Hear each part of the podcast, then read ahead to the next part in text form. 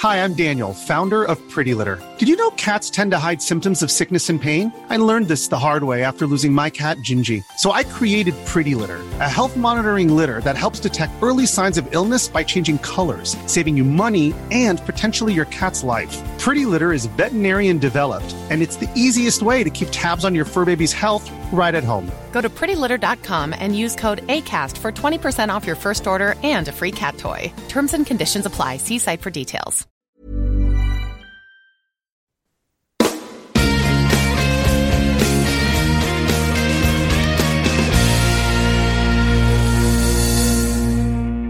Bien, gracias por seguirnos acompañando. Bienvenidos, bienvenidas a la cara B de este episodio número 452 de Coffee Break. Si, si están empezando esto ahora, que sepan que hay una parte A que se han perdido, así que búsquenla primero. Em, si no, pues nada, nos había explicado Francis estupendamente. No, primero tengo que presentar a Gastón Giribet, que se nos une a la tertulia, ya me estaba yo olvidando. Gastón Giribet, que es profesor de la Universidad de Nueva York, doctor en ciencias físicas, arroba Gastón Giribet en Twitter, Giribet con G, G-I. ¿Qué tal, Gastón? ¿Cómo estás? Hola amigos, un gusto. Veo que sos eh, bienvenido al conjunto de personas que se olvida de mí fácilmente. Es que como ya, como ya teníamos a José, pues me, no, no, me, no, me, doy cuenta de... Bueno, ¿cómo está el tiempo por ahí que nos falta para completar el parte? Sí, la semana pasada eh, estuvo muy frío, hoy no tanto. Hoy, sal, hoy salí de casa decía 2 grados, pero la ah. semana pasada estuvo bajo cero. Tengo una foto un poco graciosa de Central Park el otro día que se ve todo, todo nieve, nieve, nieve. Uh -huh. eh, sí, no, hoy está un poco mejor. Igual a mí me gusta el frío, no, no me estoy quejando, sí, pero sí, está frío. Bien, bien. Eh, bueno, lo que decía, ¿no? Que estamos hablando de, esto, de esta nueva tecnología con estos materiales bidimensionales, eh, eh, tipo grafeno y, estos avances que se están haciendo. Y Francis, me quedaba la duda, ¿no? Te quería preguntar si esto, estamos viendo, ¿no? Hay declaraciones de Sam Altman y otros grandes figuras de, de la inteligencia artificial expresando preocupación por el enorme consumo energético que, y que además va en aumento de estos modelos generativos que cada vez estamos utilizando más y que no nos damos cuenta, pero cada vez que ponemos un, un query a ChatGPT, pues eso requiere un coste de energía significativo, pero sobre todo el entrenamiento de estos modelos, ¿no? Entonces, eh, eh, no sé si el tener hardware específico, no, no, usar, digamos, ordenadores de propósito general para simular por software una red neuronal, sino el tener hardware que ya permita hacer esto, bueno, ya tenemos las, las TPU, ¿no? Estas esta, estos procesadores de Google que son específicamente unidades tensoriales eh, hechos con este propósito. Mm, pero si crees que esto, eh, este, esta tecnología de la que nos está hablando puede dar lugar a una revolución eh, a pocos años vista, quizás a 10 años vista, que nos permita un nuevo tipo de hardware con el que implementar estas redes neuronales. A priori sí, o sea, pasa que esto es la esperanza más que una realidad, ¿no? El, este tipo de dispositivos tiene la ventaja, primero, de que es un único dispositivo de que para imitar esto, este tipo de redes, de, de, este tipo de neuronas, usando circuitos con transistores convencionales, necesitas poner varios transistores con sus capacitancias, eh, etcétera. Tienes un pequeño circuito, por lo tanto, el consumo energético a priori es mayor, porque es un circuito más grande, y la capacidad de integración es menor, porque tienes que poner muchos transistores. Eh, estos circuitos, el, trabajo de Pablo Jarillo Herreros con prototipos, y por lo tanto individuales, un dispositivo muy controlado en laboratorio, eh, los consumos que se han observado son del orden de picovatios, que son consumos unas mil veces eh, menores que los consumos típicos pues, de un memristor eh, o de otros dispositivos que se han propuesto como transistores neuromórficos, ¿no? transistores que imitan el comportamiento de las neuronas. O sea que a priori este tipo de dispositivo es muy prometedor en la reducción de consumo. Pero hay que recordar que estamos hablando de dispositivos individuales y que eh, gran parte del consumo en muchos de estos sistemas es por el tráfico de carga entre dispositivos. Lo llaman el fan-in y el fan-out, ¿no? el cómo la energía sale de un dispositivo y llega a muchos y cómo de muchos uno recibe de muchos. ¿no? Y entonces e, ese tipo de coste todavía no se puede estimar porque no se ha implementado el hardware correspondiente, con lo que eso podría incrementar bastante estos costes. Por otro lado, este tipo de dispositivos son ahora mismo de, de fabricación de laboratorio. Eh, no es nada fácil fabricar estos dispositivos a escala masiva. ¿no? Pero sí, eh, si se logran resolver la enorme cantidad de problemas que hay que resolver para convertir esta tecnología en una tecnología práctica a nivel industrial, eh, sí parece prometedor como uno de los candidatos a reducir enormemente el consumo de las futuras inteligencias artificiales basadas en redes de neuronas artificiales. Muy bien. Eh, no sé si José tiene alguna otra pregunta. Bueno, Gastón, no te digo porque te acabas de unir y no sé si eh, supongo que no habrás estado al tanto el resto de la conversación, pero Yo miro el programa al revés. Yo después de este vino la parte A, siempre, pues doy clases. ah, vale, pensaba que decías que lo veías marcha atrás, ¿no? Como Para hacerlo más complicado. que podría ser un reto ahí, como Tenet. Bueno, eh, vamos entonces con el siguiente tema que tiene que ver con el planeta 9 porque hay dos papers que queríamos comentar respecto a la búsqueda del planeta 9. Uno, eh, porque quería empezar, que es como más teórico, eh, y tiene que ver con eh, intentar entender eh, esas eh, huellas que, eh, que estamos intentando leer en, en el sistema solar exterior, en esos objetos transneptunianos, y qué nos pueden decir esas huellas sobre si existe o no existe ese planeta 9. Y luego hay otro artículo que es una, búsqueda observacional que me, eh, bueno, me hizo mucha ilusión leerlo porque tiene muchos paralelismos con el trabajo que estamos haciendo Nacho y yo y podemos entonces comentarlo también un poco en ese contexto. Eh, voy a empezar con este más teórico, más, más que teórico, más de simulaciones, que se titula, eh, bueno, el título es muy largo, pero básicamente intenta estudiar las resonancias, lo que se llaman las resonancias de movimiento promedio entre objetos transneptunianos y Neptuno y ver si eso nos puede... De hecho, el, el objetivo del paper es eh, o, el, el, trabajo está inspirado como ver si se puede refutar la existencia del planeta 9 a base de la posibilidad de esas resonancias que serían destruidas por un, por un, hipotético planeta 9. ¿no? Eh, bueno, voy a explicarlo con un poco de detalle. Pero primero quiero decir una cosa. No sabemos si existe un planeta 9. Eso para empezar. Eh, y, quiero dejarlo muy claro. ¿no? Eh, la última vez que hablamos de este tema, Um, Francis me dijo que, que, es que yo estoy sesgado y estoy intentando eh, contar cosas que, que, para convencer a la gente de que... Y, eso me dejó preocupado porque si eso es así, pido disculpas porque no quiero para nada, eh, primero, tener una idea sesgada porque eso implica prejuicios y eso es muy malo para un científico. Y segundo, mucho menos como divulgador transmitirle a ustedes esos sesgos. Entonces, quiero dejar muy claro que no sabemos si existe un planeta 9.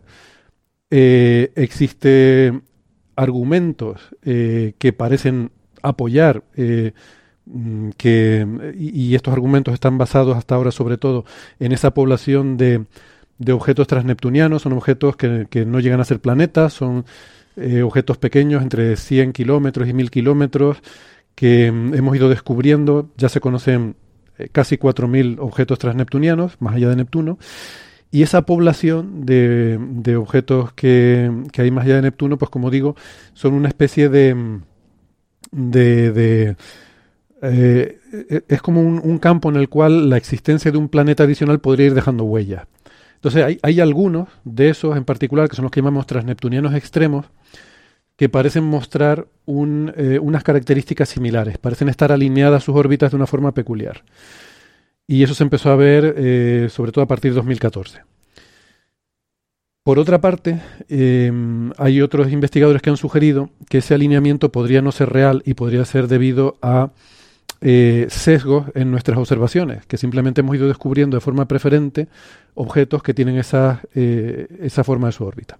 Entonces, bueno, ese es un debate que existe, un debate que, que, ahora mismo está abierto. Yo la verdad es que no tengo opinión sobre el tema porque mmm, no, o sea, hay gente que lleva años trabajando en eso y, y, se están peleando, pues como para llegar yo y con leer unos papers opinar.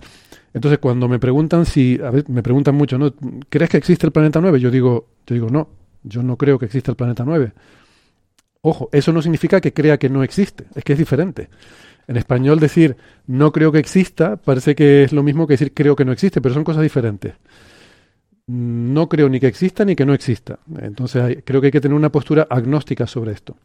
Sino todo lo contrario. Exacto. Eh, sí, yo, podrían adoptarme ahí en tu tierra, ¿no, José? Exactamente. Sí, sí, ese es un poco el tipo de títulos de los papers que se producen en Galicia. ¿Existe? Depende. Depende. eh, pero o sea, esto es muy bonito porque el decir que no sabemos si existe un planeta me parece algo maravilloso y, creo que esa, esa, es la motivación para buscarlo. Porque eh, es la única razón para buscar algo, es el no saber si existe.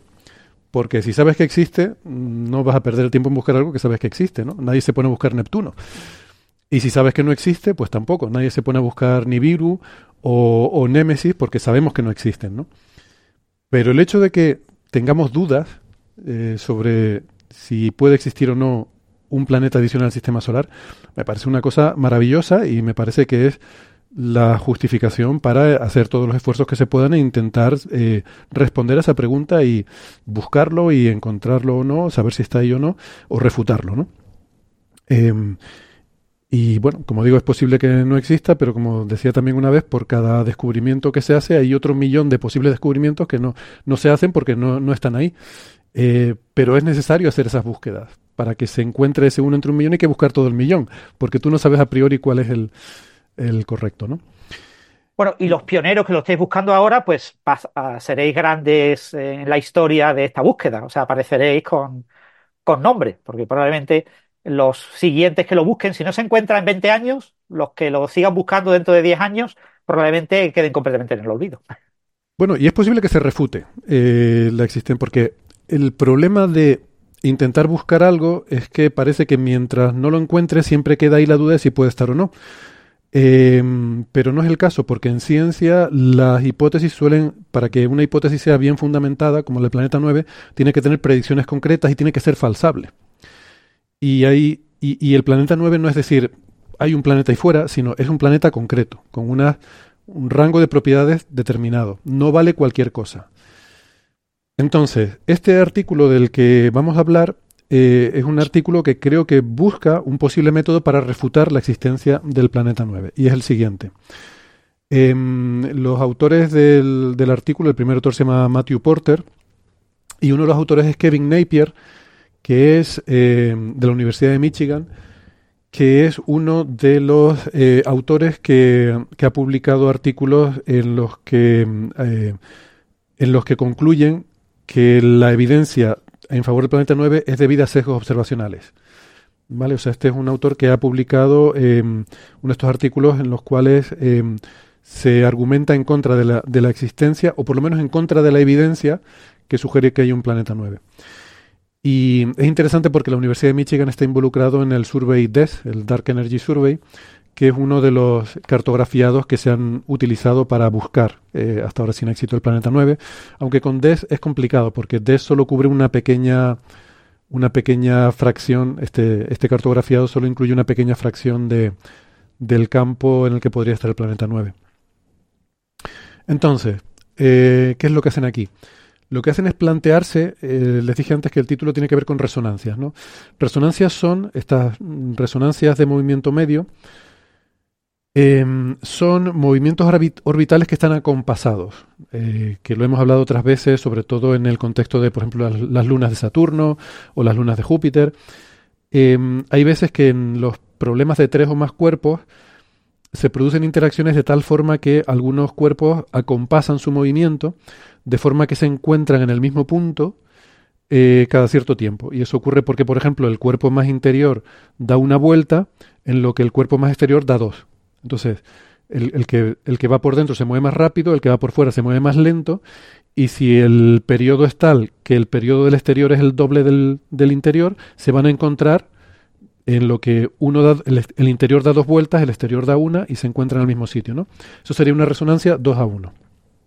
Vale. Pues resulta que em, de estos objetos, de estos em, pequeños, son objetos como asteroides, digamos, transneptunianos, que como digo, típicamente entre 100 y 1000 kilómetros de tamaño.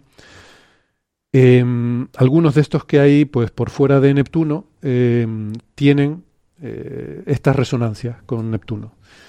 Y estas resonancias se dan porque eh, estos cuerpos están orbitando al Sol y, como digo, pues la gravedad de Neptuno además los coloca en esas, en esas resonancias que, que, bueno, que son, digamos, eh, más estables con respecto a otras órbitas posibles.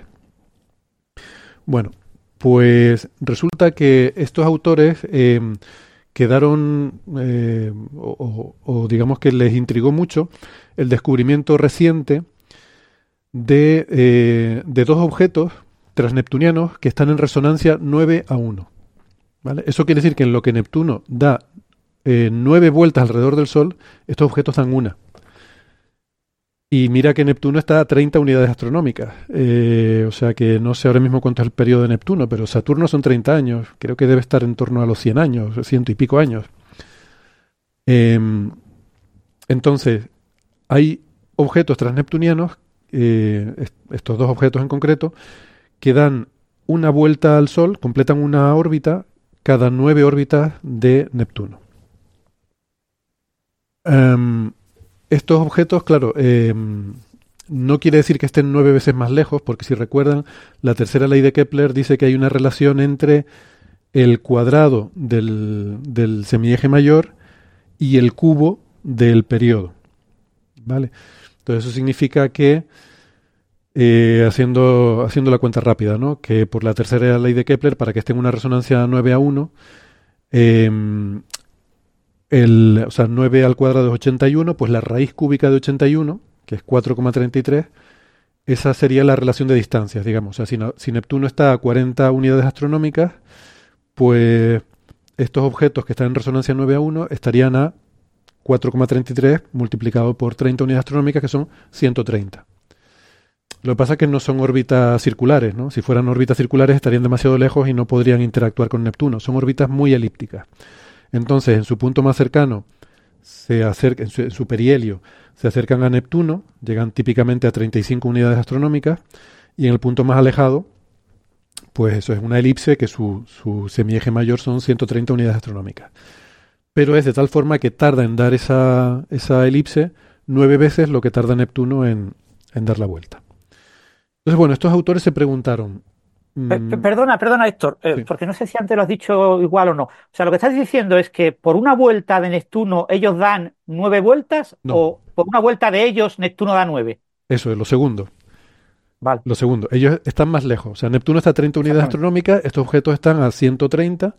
Igual me lié y lo dije al revés, pero sería. Si lo La primera vez que lo dijiste, lo dijiste al revés. Pues perdón. Pido perdón porque fue un lapsus. el objeto interior va más rápido. Neptuno va más rápido y estos son más lejanos, van más lento. De tal forma que cada nueve vueltas de Neptuno, estos dan una vuelta. Pero se encuentran, por eso, se encuentran siempre en el mismo sitio, tienen esa, esa eh, coordinación en sus órbitas. Entonces hay dos de estos. Y estos autores se preguntaron, bueno, si existiera un planeta 9, ¿no debería ejercer algún tipo de influencia también que los sacara de estas resonancias? Pues estas resonancias son muy delicadas. O sea, se dan entre estos tres objetos. Pero si hubiera más objetos por ahí fuera, los podría desestabilizar. Y, hombre, no digo que vaya a, sacar de su órbita respecto al Sol al transneptuniano, pero sí que podría romper la, sincronización con, los, eh, con la órbita de Neptuno. Y entonces el paper se basa en estudiar esto, en estudiar si el planeta 9 destruiría esas resonancias. ¿Por qué? Porque si las destruye, entonces el hecho de detectar estos objetos sería una refutación del planeta 9. Em, entonces hacen una investigación numérica eh, bastante exhaustiva. No les voy a aburrir con los detalles porque el, artículo, pues, no, es, o sea, está bien escrito y da todos los detalles de la simulación. Parece fácil de reproducir si uno quiere hacerlo también por su cuenta. Mm, pero básicamente lo que hacen es eso, simulaciones en las cuales generan una población sintética de transneptunianos aleatorios eh, que están en resonancia 9.1 con, con, perdón, con, con Neptuno y añaden un objeto perturbador, que sería, digamos, el planeta 9. Eh, ponen diferentes valores, como no sabemos exactamente, si no hay un rango, pues ponen diferentes valores para la masa y para la distancia de ese perturbador, ese planeta 9, y comprueban a ver cuál es el efecto que tiene eh, al cabo de mil millones de años sobre estas poblaciones de objetos resonantes con Neptuno. Perdón, perdón mi, no recordaba algunos detalles, pero creo que lo hablé con vos eh, una vez, pero no me acuerdo. El rango de masas es como mínimo algunas masas solares, cinco masas solares, hasta la, perdón, terrestres, hasta la mitad de, una masa de un gigante, o algo así, mitad eh, de Saturno. Sí, entre, 4 y 8 veces la masa de la Tierra. Ese es el. Entre 4 y 8 veces, ok. Aunque eso lo acaban de revisar, que es lo, de lo que hablaremos en el segundo paper. Pero bueno, hasta, hasta ahora, hasta, hasta lo que estamos contando en el episodio de hoy, entre 4 y 8 masas terrestres. Em, entonces ellos ponen perturbadores en ese rango y a diferentes distancias, eh, pues entre, no recuerdo el número exacto, entre 300 y 600 unidades astronómicas de semieje mayor. Ojo que es mucho más lejos. O sea, 300 unidades astronómicas de semieje mayor, estos objetos son 130. Quiere decir que, em, en fin, es muy distante. Pero claro, como son órbitas excéntricas, el perihelio del planeta 9 podría estar a lo mejor en 200 unidades astronómicas. Y si están 200 unidades astronómicas, hombre, sigue siendo bastante, son 130 el, el, afelio de estos objetos, pero bueno, pues por eso quieren, quieren comprobarlo, ¿no? Entonces hacen ese tipo de simulaciones, lo dejan correr durante mil millones de años y ven después de mil millones de años cuántos de esos mil objetos resonantes siguen manteniéndose como resonantes. Pero hacen una cosa buena, no hacen solo eso, también hacen un control. ¿Vale? Porque uno podría decir, ah, pues bueno, veo el efecto que se produce y tal. No, eso, para hacer buena ciencia, tienes que compararlo con un control. El control es otra población que han calculado igual, en este caso de 10.000 eh, objetos resonantes, pero sin planeta 9. ¿Vale? Porque también tienes que ver, eh, al cabo de mil millones de años, pues en un sistema de tres cuerpos, algunos se van a, se van a desestabilizar por, por su propia dinámica. Entonces parten de ahí. Lo que encuentran en el control es que después de mil millones de años aproximadamente un, se, eh, quedan, se mantienen aproximadamente el 40% de esos objetos resonantes. O sea, no se mantienen todos, sino más o menos la mitad. Eh, además, encuentran que eso está muy relacionado con el perihelio. El, el perihelio. Si se acercan mucho a Neptuno, se acaba rompiendo la resonancia. O sea, Neptuno está como a 30 unidades astronómicas. Eh, el 80% de los objetos que sobreviven en resonancia tienen sus perihelios en más de 40 unidades astronómicas. O sea, si, se, si llega a acercarse a, más de 40, a menos de 40, o sea, insisto, Neptuno está a 30, los que llegan a tener perihelios de menos de 40 acaban mm, rompiendo la resonancia por la interacción con Neptuno. Entonces, eso es lo que determinan con, el, con la muestra de control. Y entonces ahora hacen las simulaciones con el planeta 9. Y bueno, lo que encuentran es que mm, no consiguen, em, o sea, que, no es muy importante el efecto. O sea, que la influencia de un planeta 9, em, salvo en el caso más agresivo, no tiene prácticamente influencia sobre las resonancias de estos objetos 9 a 1. Em, puede tener efecto en el caso de eh, un planeta 9 poniendo el, mayor eh, valor de la masa y el valor más cercano en excentricidad y en semieje mayor. O sea, el que, bueno, lógicamente, ¿no? El que, el que es más masivo y que se acerca más a estos, a estos objetos en esta resonancia. Em, entonces, salvo ese caso, llegan a la conclusión de que este diagnóstico no sería muy útil para eh, refutar el planeta 9. O sea que estos dos objetos de por sí no constituyen un argumento fuerte en contra del planeta 9. Pero se hacen una segunda pregunta. Eh, ¿Qué pasa con otras posibles poblaciones resonantes en resonancias más altas?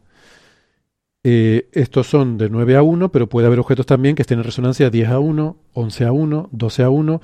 Claro, eso implica cada vez más lejos eh, de Neptuno, con lo cual van a ser poblaciones más pequeñas, es más difícil que se den, porque por una parte necesitas que se acerquen a Neptuno para que lo capture, ¿no? Para que tenga esa, esa influencia, como no, no, capturarlo, sino que tenga esa influencia para generar la resonancia.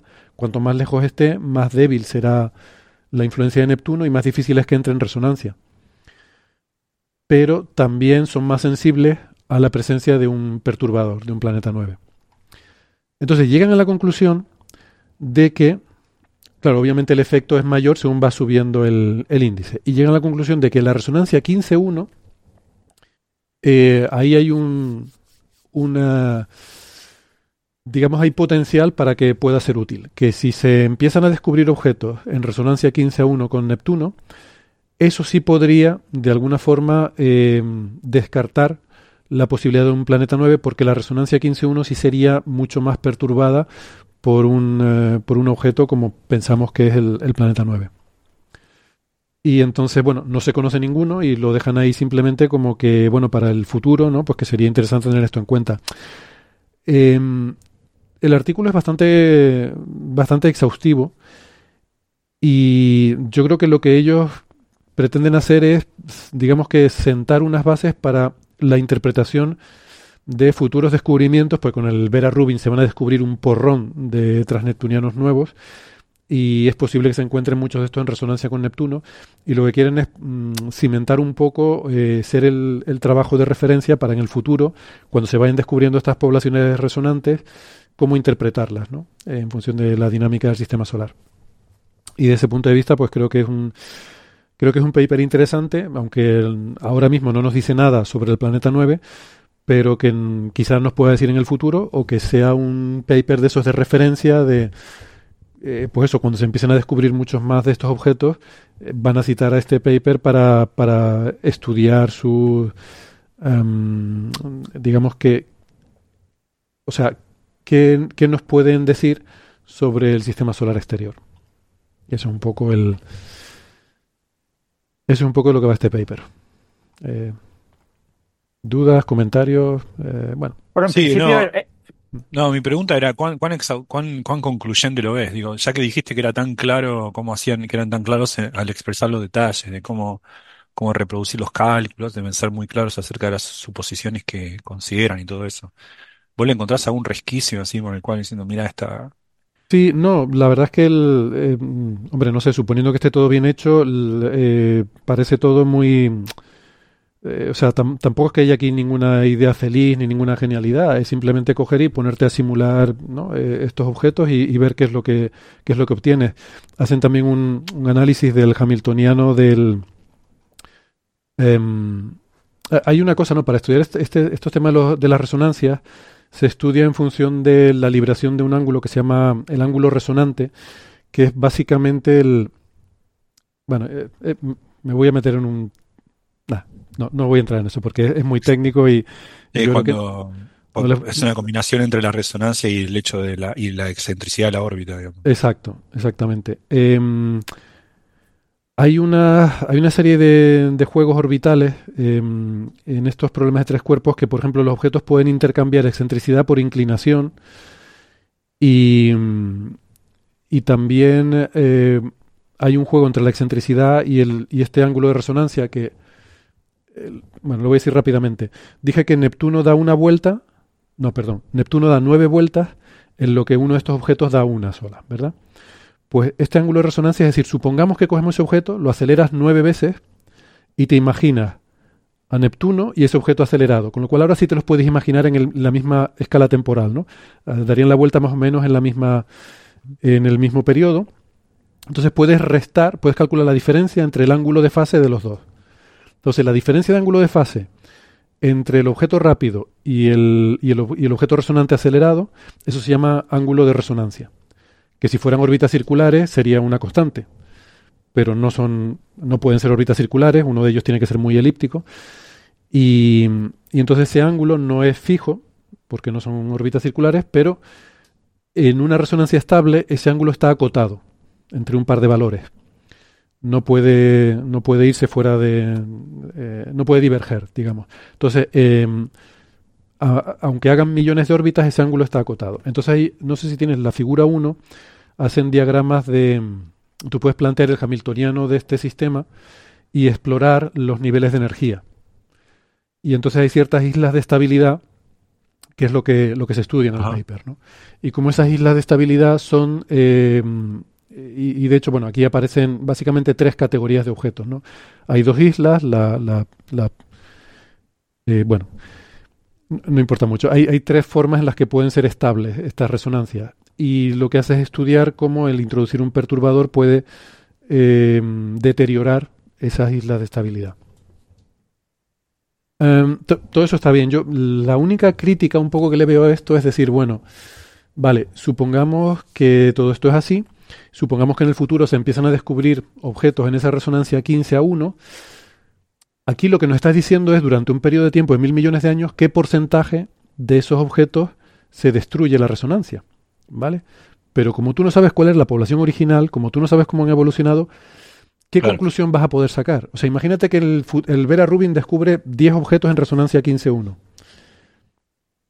¿Qué significa eso? ¿Significa ya automáticamente que descartas que puede haber un planeta 9? Ya. ¿O qué pasa si al principio del sistema solar había 1000 y el planeta 9 ha desestabilizado 990 y solo han quedado 10 de esos, ¿no? ¿O qué pasa si son objetos que han entrado ahí en los últimos 500 millones de años? Eh, claro, eh, no sé hasta qué punto va a ser concluyente tampoco el que obtengas ese resultado, ¿no? Pero bueno, mm, supongo que es un punto de partida. Eh, Francis, ¿tenías algún comentario? No, bueno, quizás eso. Pasamos al siguiente artículo que yo creo que es el más interesante y más jugoso. Vale. Pues si quieres Espérate, pasamos- Andrés. Sí. Es un buen momento entonces para que me marche yo, porque me tengo que ir a dar clase y Ah, bien. justo así es un cambio de tema y Perfecto. así no el siguiente tema. Entonces Mm. me despido Muy bien. de todos. Venga, José. José, Bueno, gracias Chao, chao, que te vaya bien con la clase. Gracias. compañero. Hasta luego. Presta atención. Sí, sí. Bueno, eh, y luego el siguiente paper que, que vamos a comentar sobre el planeta 9 es una, una búsqueda, un resultado negativo de una búsqueda en el cartografiado de Pan Stars. Eh, y este artículo es de, eh, son tres autores, pero dos de ellos son los famosos Mike Brown y Konstantin Batygin, que, que son un poco los padres de la hipótesis del planeta 9. Hay otro autor que es Matthew Holman, em, pero bueno, Brown es del, de Caltech, del Instituto Tecnológico de California, y Batygin de mm, también, creo, ¿no? Eh, a ver, de, sí, los dos son de Caltech, pero diferentes, diferentes divisiones. Em, y estos son los autores, vamos a ver, la, mm, por, dar la historia, la primera vez que se menciona la posibilidad de un, de un objeto masivo en el sistema solar exterior fue cuando se descubre Sedna, y Sedna fue descubierto por Mike Brown en 2004. Pero hoy se deja un poco como una entre varias posibilidades para explicar eh, el origen de ese cuerpo. Fue en 2004. Luego fue en 2014 en un artículo en Nature de, de Chad Trujillo y Scott Shepard, donde a raíz del descubrimiento de otro objeto de 2012 VP113, que también era tan intrigante como Sedna, eh, en el que pasan dos cosas. Primero, eh, hacen esta... Cogen los transneptunianos extremos, los poquitos que se conocían en aquella época, y se dan cuenta de que hay un agrupamiento, ¿no? un alineamiento de sus órbitas. Y entonces ahí sí que ya eh, ponen como una hipótesis de la, o sea, como la explicación más plausible el hecho de que exista un planeta 9, ¿no? Pero bueno, los primeros en decirlo fue, el primero fue Mike Brown, que es famoso también por ser el Pluto Killer, por haber descubierto em, eh, el objeto eh, que fue más importante en, en desbancar a Plutón como, como planeta, que es Eris. Eris, pero bueno, luego ot- otros más que se fueron descubriendo, ¿no? Entonces, eh, Brown y Batygin son los que han estado haciendo las simulaciones más detalladas de cuáles tendrían que ser los parámetros orbitales de este planeta 9 para explicar los transneptunianos conocidos. Em, y en este artículo presentan una, una búsqueda con el cartografiado Pan-STARRS, que es un, es un catálogo de prácticamente todo el cielo del hemisferio norte, que se hace con un, el- el- un telescopio en, Hawái, que es un, telescopio de 4 metros, em, que entre, bueno, a lo largo de varios años dedicaba una fracción del tiempo a ir observando diferentes campos e ir repitiendo, ¿no? Entonces, durante Pan-STARRS 1 es un cartografiado que se hizo entre 2009 y 2015, durante seis años, y hay 12 imágenes de cada eh, campo del cielo eh, en, cinco filtros diferentes. Eh, o sea que son, bueno, una cantidad increíble de, datos lo que tienen aquí. Em, claro, bueno, voy a, voy a hacer un, un comentario también curioso, ¿no? Yo de esto eh, he estado hablando, em, si recuerdan les dije que di una charla en la Facultad de Física en diciembre y voy a repetir esa charla, como no se pudo grabar, la voy a repetir en mi canal de YouTube. Em, pero una cosa curiosa relacionado con, con este tema de si existe o no el planeta 9 es que, mm, claro, yo les conté ayer a los estudiantes que el, el- la hipótesis que, en la que nosotros nos estamos apoyando, Nacho y yo, eh, o la, la, predicción en la que nos estamos apoyando está basada en tres hipótesis independientes, que se tienen que cumplir las tres para que tenga sentido lo que estamos haciendo. La primera es que existe un planeta 9. La segunda es que el, meteoro este, el Ceneos 14, el que Loeb llama IM1, sea de origen interestelar. Y la tercera es que haya una asociación, que haya que ese meteoroide interactuara con el planeta 9 en su camino. ¿no? Entonces, esas son tres hipótesis eh, que, se tendrían que cumplir eh, para que para que la predicción que hice el año pasado fuera, eh, fuera correcta. Bueno, yo le conté todo esto a los estudiantes y luego al final de mi charla hice una pequeña encuesta, que era, simplemente basándose en los datos que yo les estuve explicando, cuánto se creían los estudiantes cada una de las tres hipótesis. ¿Vale? Y entonces, bueno, uno podría pensar que eso está sesgado por lo, la charla que yo les di, en la cual yo transmito mi visión y que por tanto, pues mi opinión puede, puede haberse trasladado ahí a los estudiantes. Pero me hizo gracia una cosa. Eh, la, cuando le hice la pregunta, digo, bueno, que levanten la mano eh, cuántos creen que existe un planeta 9 y cuántos creen que no. Pues la mayoría eh, de los que estaban allí decían que sí, que creían que existía un planeta 9 que tú podrías decir, bueno, eso es porque, porque tú lo has sesgado y tal. Pero luego la segunda pregunta que les hice era, eh, ¿cuántos creen que el meteoro es interestelar? Y ahí la cosa estuvo más dividida. Ahí estuvo como al 50%. O sea, la gente no, no se acaba de creer que fuera interestelar.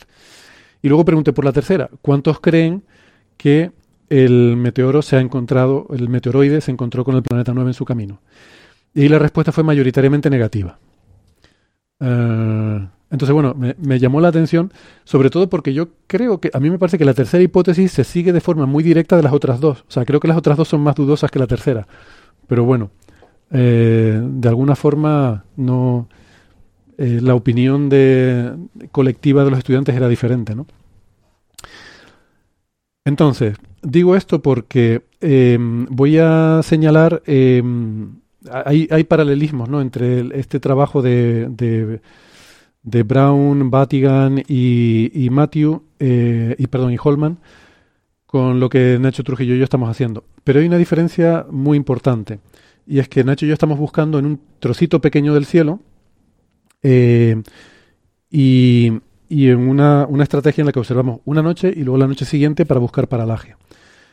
Mientras que eh, aquí estos, estos autores no están centrándose en ese en ese rango y están, digamos que, buscando en todo el espacio de parámetros.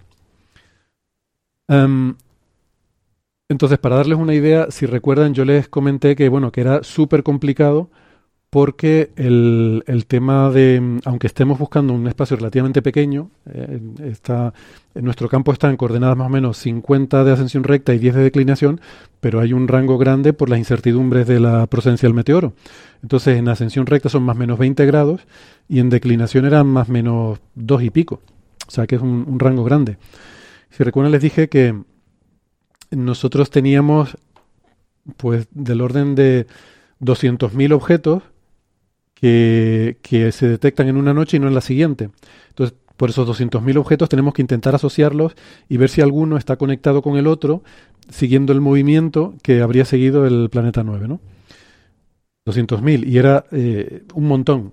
Eh, pues para que se hagan una idea, eh, estos, estos autores con todo el survey de Pan-STARRS, que es mucho más grande, ellos tienen que lidiar con mil millones de transitorios. ¿Vale? Lo que, o sea, ellos parten de entrada con mil millones de puntos, de fuentes que aparecen en, un, en una imagen y no aparecen en la siguiente. Y con todo eso tienen que hacer la búsqueda. Em, entonces, el titular de este artículo es algo así como que descartan el 78% del espacio de parámetros del planeta 9. Eso no quiere decir, em, cuando lo pensamos a lo mejor de forma naif, Em, hay una banda en el cielo en la cual se, eh, ellos han predicho que debería estar el planeta 9. Eso no quiere decir que el 78% de esa banda esté descartada, porque esto no es mirar a un sitio y ver si, y ver si está ahí o no, ¿vale? Es, mucho más complicado que eso. No puedes, em, como, como, hay mil millones de, posibilidades, tienes que eh, restringirte a solamente aquellos posibles transitorios que son compatibles con lo que haría el planeta 9. Entonces, tienes que coger lo que tú esperarías que haga el planeta 9, según ese espacio de parámetros que tú tienes, que es un espacio de parámetros en, en, todos los parámetros orbitales, en la magnitud y demás, y, eh, y ver cuáles de esos mil millones de puntos que, que tú estás considerando son compatibles con que eh, es que no son los mil millones de puntos, tienes que intentar conectarlos unos con otros a ver si son el mismo objeto que se ha movido de una imagen a otra a lo largo de cinco años. Total, que, que bueno, eh, no sé si, no, no, igual vale la pena que entre en muchos detalles, ¿no? Es un quilombo, básicamente. Eh, sí, es, es, un quilombo tremendo, pero lo que quiero decirles es que esta, esta, esta búsqueda, igual que la nuestra, igual que todas, está restringida a las expectativas que tú tienes de lo que es el planeta 9. ¿Vale? Entonces, cuando se dice que se descarta el 78% del espacio de parámetros, es el 78% de las posibilidades de dentro de la predicción que tienen Brown y Battigin, eh, ellos mismos, de hecho, son los mismos que hicieron la predicción de estas órbitas, de, sea, ahí po ellos podrían tener eh, cuatro planetas moviéndose por ahí en, con órbitas diferentes, pero que estén ahí en sus datos y no los detectarían.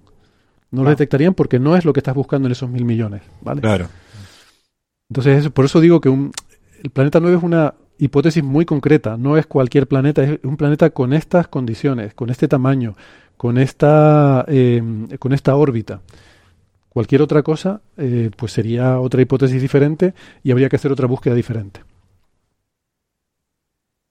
Mm, bueno, eh, de nuevo, hay muchos detalles aquí que creo que no, no vale la pena entrar. Eh, ellos explican, yo, ah, yo, la verdad es que me, me, solidarizo mucho porque, claro, si nosotros teníamos 100.000 objetos y era un quilombo que diría Gastón, ellos parten de mil millones, ¿no? Entonces cuando ves las cosas que tienen que hacer, eh, ponen muchas restricciones. Por ejemplo, a mí una cosa me llamó la atención. Una cosa que hacen es agruparlos, eh, todos esos transients, esos objetos que aparecen en una imagen y en otros, eh, en, eh, en, la zona del detector en la que aparecen y se dan cuenta de que hay zonas del detector donde es más probable que aparezcan y entonces las eliminan. Asumen que esos son fallos del detector y ponen una máscara y dicen no nos interesa nada de lo que aparezca aquí. ¿Vale? Ostras, eso es peligroso. Quiere decir que si el planeta 9 estuviera en alguna de estas zonas, te lo has cargado. Eh, pero bueno, es inevitable, o sea, tienes que, tienes que reducir tu, tu margen de búsqueda. Eh, otra cosa que, que descartan, por ejemplo, son la vecindad de estrellas brillantes. O sea, cuando tú tienes una estrella brillante, mira, les, voy a eh, compartir una pantalla para los que estén viendo en YouTube, eh, así rápidamente. Cuando tienes una estrella brillante, eso te, te tapa una parte del campo de visión. Y les voy a para que se hagan una idea, ¿no? Los que están viendo en YouTube aquí pueden ver uno de, esto es de nuestro campo, que también nos pasa eso, y ven que esta estrella es muy brillante y aquí nuestro algoritmo ha detectado algo aquí en el en este halo, ni siquiera es en la propia estrella, sino en este anillo de difracción que hay alrededor, y eso claramente son fallos del algoritmo porque no está vamos, porque es una situación eh, espúrea, ¿no? Bueno, pues ellos eh, eliminan, nosotros lo que hacemos es que lo vamos mirando a ojo, porque no tenemos tantos, pero ellos eliminan todo el rango alrededor de estrellas brillantes. Por eso, por ejemplo, en la zona de la galaxia no pueden buscar, porque en la zona de la galaxia hay demasiadas estrellas y eso es un, está demasiado poblado y, está todo saturado. Asteroides, uno de los problemas, hay asteroides que pasan, lo ves en una imagen, no en otra. Ellos tienen 6 millones de detecciones de asteroides, que también pues eh, eliminan todo aquello que aparezca cerca de un asteroide. Nosotros también tenemos el mismo problema. Lo que hacemos es usar un catálogo de, de los asteroides conocidos y lo que hacemos es que mar, marcamos, eh, o sea, no, no descartamos eh, de entrada las coincidencias, sino que los marcamos en nuestras imágenes y luego cuando hacemos la, la, inspección visual, donde vemos que coincide con un asteroide, pues simplemente a mano lo quitamos, ¿no? Entonces, bueno, con todo esto ellos al final se quedan con 400 millones de detecciones de transitorios. 400 millones de detecciones. Y claro, la gran diferencia, yo creo que entre lo que ellos hacen y lo que hacemos nosotros es la estrategia de búsqueda. Ellos eh, buscan el movimiento orbital del planeta, buscan algo que se está moviendo. Entonces, a lo largo de esos seis años de imágenes del cartografiado Pan-STARRS, van comparando todas las imágenes, todos esos puntos que aparecen en una imagen y no, cada punto que, que no está repetido, que no aparece siempre, cada punto lo comparan con todos los demás puntos y ven si es consistente con un movimiento planetario. ¿Qué quiere decir que sea consistente con un movimiento planetario? Pues eh, básicamente que siga una línea recta. De hecho, tiene que ser un círculo máximo en el cielo. la, órbita del planeta tendría que ser algo que da la vuelta al cielo alrededor nuestro. Pero como es algo tan pequeñito, pues sería como una recta, ¿no? Y entonces van buscando un movimiento orbital. Fíjese que un movimiento orbital va tan lento el planeta 9 que sería algo así como un minuto de arco en imágenes separadas un año. O sea, una imagen que tengas ahora y otra dentro de un año es solo un minuto de arco lo que se habría movido. Es muy poquito. Eh, Nacho y yo lo que hacemos es comparar imágenes de una noche con la noche siguiente, porque ahí lo que aprovechamos es la paralaje. Al moverse la Tierra, el movimiento de paralaje eh, es eh, comparativamente mayor. Como comparamos una noche con la noche siguiente, eso nos da más homogeneidad en, en los datos y sobre todo buscamos algo que se haya movido eh, de una noche a otra serían cuatro segundos de arco y el tamaño de una estrella es como un segundo de arco. Entonces es algo que queda muy cerquita de la otra. O sea, y movimiento, movimiento, aparente, realidad, ¿no? Sí, claro, es un movimiento aparente. Eh, sí. Mm. Y es, es suficientemente poco para que puedas asociar un objeto con el otro. O sea, no tienes que mm. comparar con todos los posibles objetos en cualquier otro sitio y tal, sino que buscamos uno y el siguiente. Bueno, es una claro. estrategia diferente. Total, que mm, Curiosamente, llegamos a una eh, magnitud límite parecida. Este, este cartografiado, a pesar de que es con un telescopio mucho más potente, es un 4 metros, nosotros usamos un metro, llega también a magnitud 21, 21 y medio aproximadamente. Eh, mm, tienen un 94% de eficiencia para magnitud 20 y medio y en 21 y medio llegan con un 50% de eficiencia. Y esto es la clave, ¿no? Porque ellos habían predicho que a un sigma la, el brillo del planeta 9 estaría entre 18 y 22, la magnitud. Eh, entonces, bueno, eh, pues eso, llegar a 21 y medio al 50% de efectividad, pues tampoco es mucho, ¿no? Pero, pero bueno, eh, total, que por no entrar en muchos más detalles, ese es un poco el, em, la exploración que hacen. Ah, meten también otros dos cartografiados, meten el, Dark Energy Survey, que les dije antes, que no aporta mucho porque eh, observa, Dark Energy observa una zona del cielo del hemisferio sur que no coincide prácticamente con la banda del planeta 9. Y luego sí meten, que también es muy útil, el ZTF, que es el Zwicky Transient Facility eh, Survey, que es otro cartografiado. Y bueno, juntando todos esos datos, como digo, descartan el 78% del espacio de parámetros. Eh, no de la posición en el cielo, sino del espacio de parámetros. Y en base a lo que descartan, actualizan eh, los parámetros que ellos habían dado del planeta 9. Em, entonces, esa actualización se refiere sobre todo a, em, a la posición en el cielo. A ver si encuentro aquí lo que dicen es básicamente que eh, ahora el semieje mayor estaría entre 500 menos 120 y más 170 unidades astronómicas. Eh, la masa les quedaría entre 5 y, y, 8 masas terrestres, un poquito más, casi 9. Em, una distancia en el afelio, bueno, es que no, no, tiene mucho sentido que lo esté leyendo todo, pero. Y sobre todo la magnitud, eh, en, en, el filtro V estaría entre 21 y medio y 23, algo. Eh, es la, la actualización que dan de la predicción de los parámetros. Hay una cosa interesante. Eh, claro. Eh, eh, Héctor, una, sí. una, preguntita antes de que comentes eso interesante. Eh, ¿Esta re, el recálculo de la magnitud aparente de este objeto a la banda más alejada de lo que tenéis vosotros acceso os afecta de manera negativa a vuestra predicción? Totalmente. Yo creo que esto lo que está diciendo es que el planeta no es muy débil, que ellos no lo ven con eh, llegando a 21,5. Nosotros también llegamos a 21,5, pero en la banda R, que bueno, más o menos similar, y tampoco lo vemos. Y además, yo hay una cosa que no tuve en cuenta y que caí al leer este paper. Cuando ellos dicen que la magnitud prevista está entre 18 y 22, a 1 sigma, o sea, ni siquiera es al 95%, no, es, es, a un sigma, Pero eso se refiere asumiendo que el planeta 9 pueda estar en cualquier punto de esa banda. Pero ¿qué pasa? Que si el planeta 9 está en el perihelio será más brillante, si está en el afelio será menos brillante. el campo en el que nosotros estamos buscando está cerca del afelio. El afelio es el punto más lejano al Sol. Que además tiene sentido porque es donde se mueve más lentamente y donde es más probable que esté. Eh, entonces, claro, la, predicción de la magnitud debería haberse basado, si tú no sabes dónde está, eh, tienes que pesar más la probabilidad de que esté en el afelio, porque es más probable que esté ahí, y ahí es más débil. Em, entonces, claro, la predicción de la magnitud debería estar sesgada, y sobre todo en nuestro caso, teniendo en cuenta que nosotros estamos viendo, estamos buscando en el afelio, en el afelio sería más débil. y, y, eso te mete por lo menos uno o dos magnitudes más de, de, brillo. ¿no? Fíjense que Neptuno tiene magnitud 8. Y aquí estamos hablando de 18 a 22. Magnitud 22 quiere decir 13 magnitudes más débil que Neptuno. Como funcionan las magnitudes, quiere decir que esto es 2,5 elevado a 13 veces más débil. Que me acabo de hacer el cálculo hace un momento y es 120.000 prácticamente. Estamos hablando de un objeto 120.000 veces más débil que Neptuno, para, para tener una idea.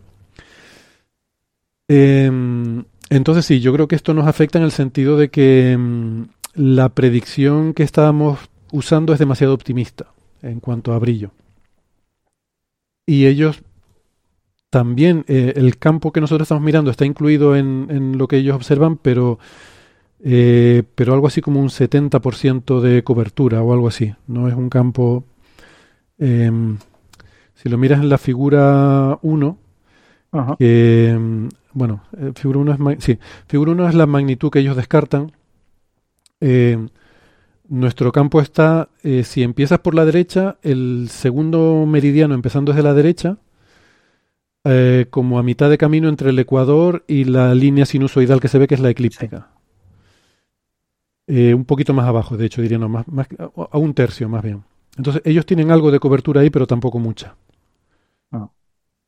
Y bueno, pues creo que nuestro trabajo complementará un poco esa región. Eh, y va, a haber, va a haber que ir a telescopios más potentes o a, o a más tiempos de integración. Esa, esa, es, la, esa es la pregunta. Eh, ¿Es necesario que haya que usar telescopios más potentes o hay otra técnica? Puedes alargar el tiempo de integración. Pero tanto como para lograr esa poca intensidad. Eh, en principio, bueno, es, complicado porque la ganancia que tienes en, señal ruido va con la raíz cuadrada del, tiempo ¿no? que, le metes. Entonces, sí. Ah, por eso no, es muy eficiente. Como no es muy eficiente. o sea, para ganar un factor 2 tendrías que multiplicar por 4 el tiempo de integración. Entonces, nuestro tiempo de integración nos permitía mapear todo ese campo, entre comillas, pequeño, en 4 horas. Mm. Eh, podríamos, de hecho yo he estado hablando con Nacho y probablemente lo que hagamos sea pedir tiempo adicional, eh, pero ya más de una noche, sino ya una campaña está a lo mejor que pides una semana o algo así. El caso es que ah, nosotros esto lo hicimos en modo de emergencia, o sea, pedimos tiempo especial del director porque en ese momento consideramos que alguien se nos podía adelantar y que era urgente hacer esta exploración. Ahora, al ver que no es porque puede ser esto que llaman low hanging fruit, ¿no? O sea, algo que está, que está ahí fácil de encontrar y que cualquiera lo podría ver. Ahora hemos visto que no es fácil de ver. O sea, si está ahí, no es fácil de ver, entonces lo podemos tomar con más tranquilidad ah. y pedir un tiempo de observación normal. Eh, ese sería un poco el, el plan. Em, y lo que es interesante es que, claro, eh, cartografiados como Pan-STARS eh, tienen lo que tienen. O sea, no pueden ir y digamos, aumentar el tiempo de exposición o lo que sea, porque son, son surveys que ya están diseñados, ¿no? Y, tienen la profundidad que tienen. Entonces ellos no creo que vayan a poder ir mucho más profundo que esto. con lo cual, mm, o bien es esperar al ver a Rubin, o bien hacer búsquedas más localizadas como la que estamos haciendo nosotros. Eh, no veo realmente mucha más, eh, mucha más posibilidad de encontrarlo. Hay una cosa interesante que mencionan ellos al final, ¿no? Que mm, em, es importante, ¿no? Ser, ser honestos con todo esto y yo de hecho puse en mi paper eh, el que publiqué el año pasado diciendo cuando hablas de las posibles eh, debilidades que puede tener, ¿no? los posibles fallos que puede tener lo que tú estás contando, eh, yo puse, bueno, lo primero que puede estar mal en todo esto es que no exista el planeta 9, o sea, la, la, primera hipótesis de partida. Ellos también lo ponen aquí. O sea, ¿por qué no lo hemos encontrado? Bueno, una posibilidad es que, eh, que no exista ese planeta 9. Eh, dan otra posibilidad que es que tiene que ver con el, el color y el albedo, ¿no? Que, em, que sea... Uh, a ver si lo encuentro aquí, porque no recuerdo exactamente el, el argumento, pero... La página 10 al final, ¿no? Eh... Sí, exactamente. Al final la página 10 donde dan los posibles problemas, ¿no? Que los efectos de, em, de, de, los colores que se asumen, ¿no? Y, sí. y, los albedos para el planeta 9, ellos, por ejemplo, usan... ¿Qué tamaño tiene el planeta 9? No sabemos. O sea, tenemos restricciones sobre la masa. Pero convertir de masa a tamaño eh, es complicado porque no hay, un, no hay una relación clara, depende de la densidad. Y además el planeta 9 está en ese rango que podría ser una supertierra o un mini Neptuno, y la densidad es completamente diferente. Ellos usan una relación lineal en la cual asumen que el tamaño es proporcional a la masa, ¿vale? Con un factor 3 o algo así. Mm, bueno, mm, eh, evidentemente eso podría estar equivocado, o en los colores no ser, eh, ellos asumen que es un reflejo, el, espectro es básicamente el solar reflejado, con un cierto albedo. Pues que a lo mejor eso, pues por las nubes o la composición química o lo que sea, no, no sea. Pero luego proponen otra explicación al final, que es la siguiente.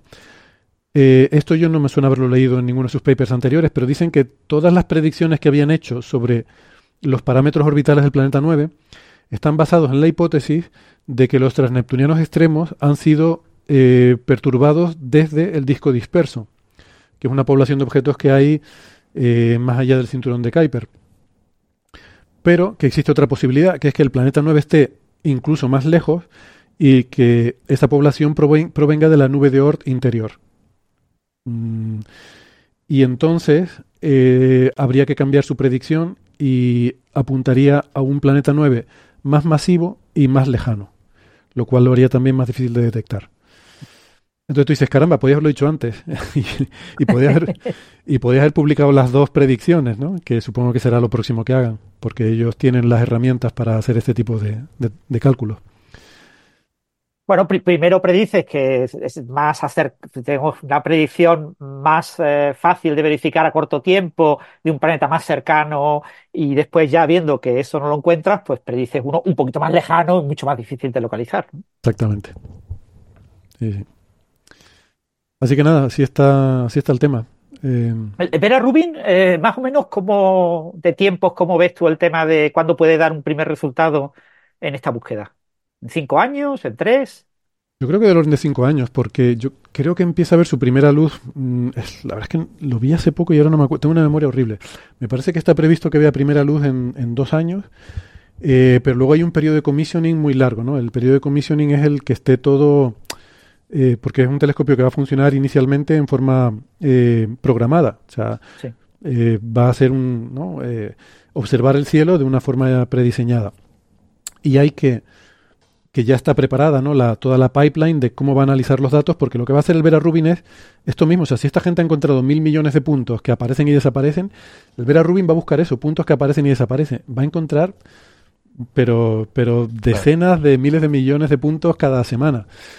Y todo eso hay que, todos esos puntos hay que procesarlos, hay que intentar eh, relacionarlos unos con otros, ver cuáles pueden ser asteroides, cuáles pueden ser transneptunianos y cuál puede hace ser. Poco, hablando de esto, de la cantidad de, en general, los datos. Hace poco escuché hablando con una astrónoma amiga acá de Harvard, Cecilia.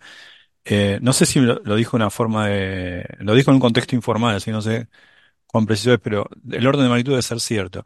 Que se estima que no solamente con el Vera Rubin, pero con, lo, con esta nueva generación de telescopios dentro de poco, vamos a tener más datos en, en un año que datos acumulados en toda la historia de la astronomía, básicamente. Sí, seguro, seguro, seguro. Yo o sea, me gusta hablar del número de bytes per paper, que eh, sí.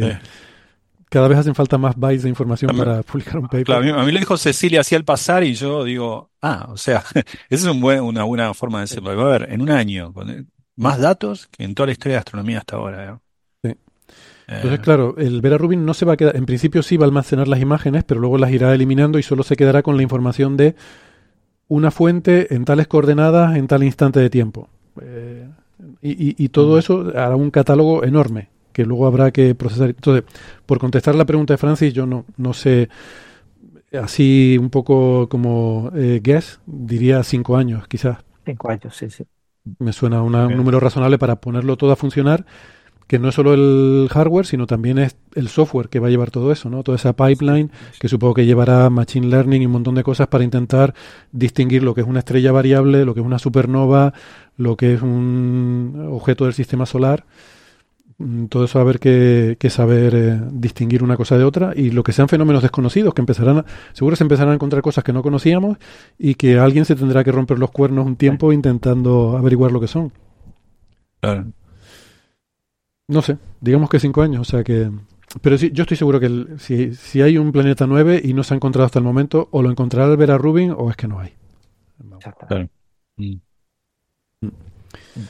Bueno, eh, Bueno, lo sabremos en 2030. Eh, Lo contaremos en un programa de Coffee Break en Me, me- 2030. me gusta esto, porque en 2030 estaremos en un programa de Coffee Break. El otro día estábamos hablando de si viviremos cuando se descubran eh, biomarcadores. Me, Sí. me deprimió esa conversación. Así que esto está bien. En cinco años vamos a estar acá tomando sí, sí, sí. un Coffee Break. Y, y esperemos que sea que sí, pues no sé, para tener algo, no sé, alguna alegría, alguna cosa que llevarnos al cuerpo, ¿no? Claro. De- de nuevos descubrimientos. Bueno, bueno, o- Que estamos aburridos de tanta, de tanta magnetar y pelotudeces.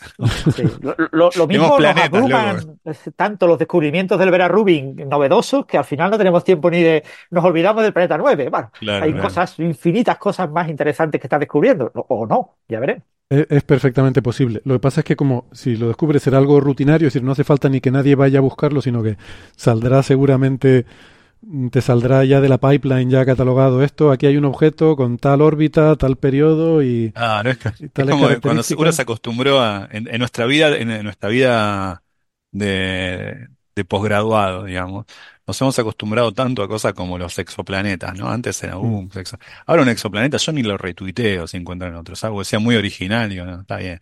Uno se acostumbra a todo. Bueno, capaz que en algún momento nos pase lo mismo con, con estas cosas. Sí, sí, total. Pues sí. Que olvidé decirlo, pero fíjate, di- dije que esta gente, Brown y Vatican, empezaron con mil millones de puntos. Bueno, creo que sí lo dije, nosotros empezamos con doscientos mil. Ese es Mm. un poco el... Claro. Pero bueno. Vale, pues si quieren pasamos de tema eh, y vamos, Gastón, lo que te decía, no creo que no dé tiempo de todos los que habías propuesto, pero yo creo que algunos sí.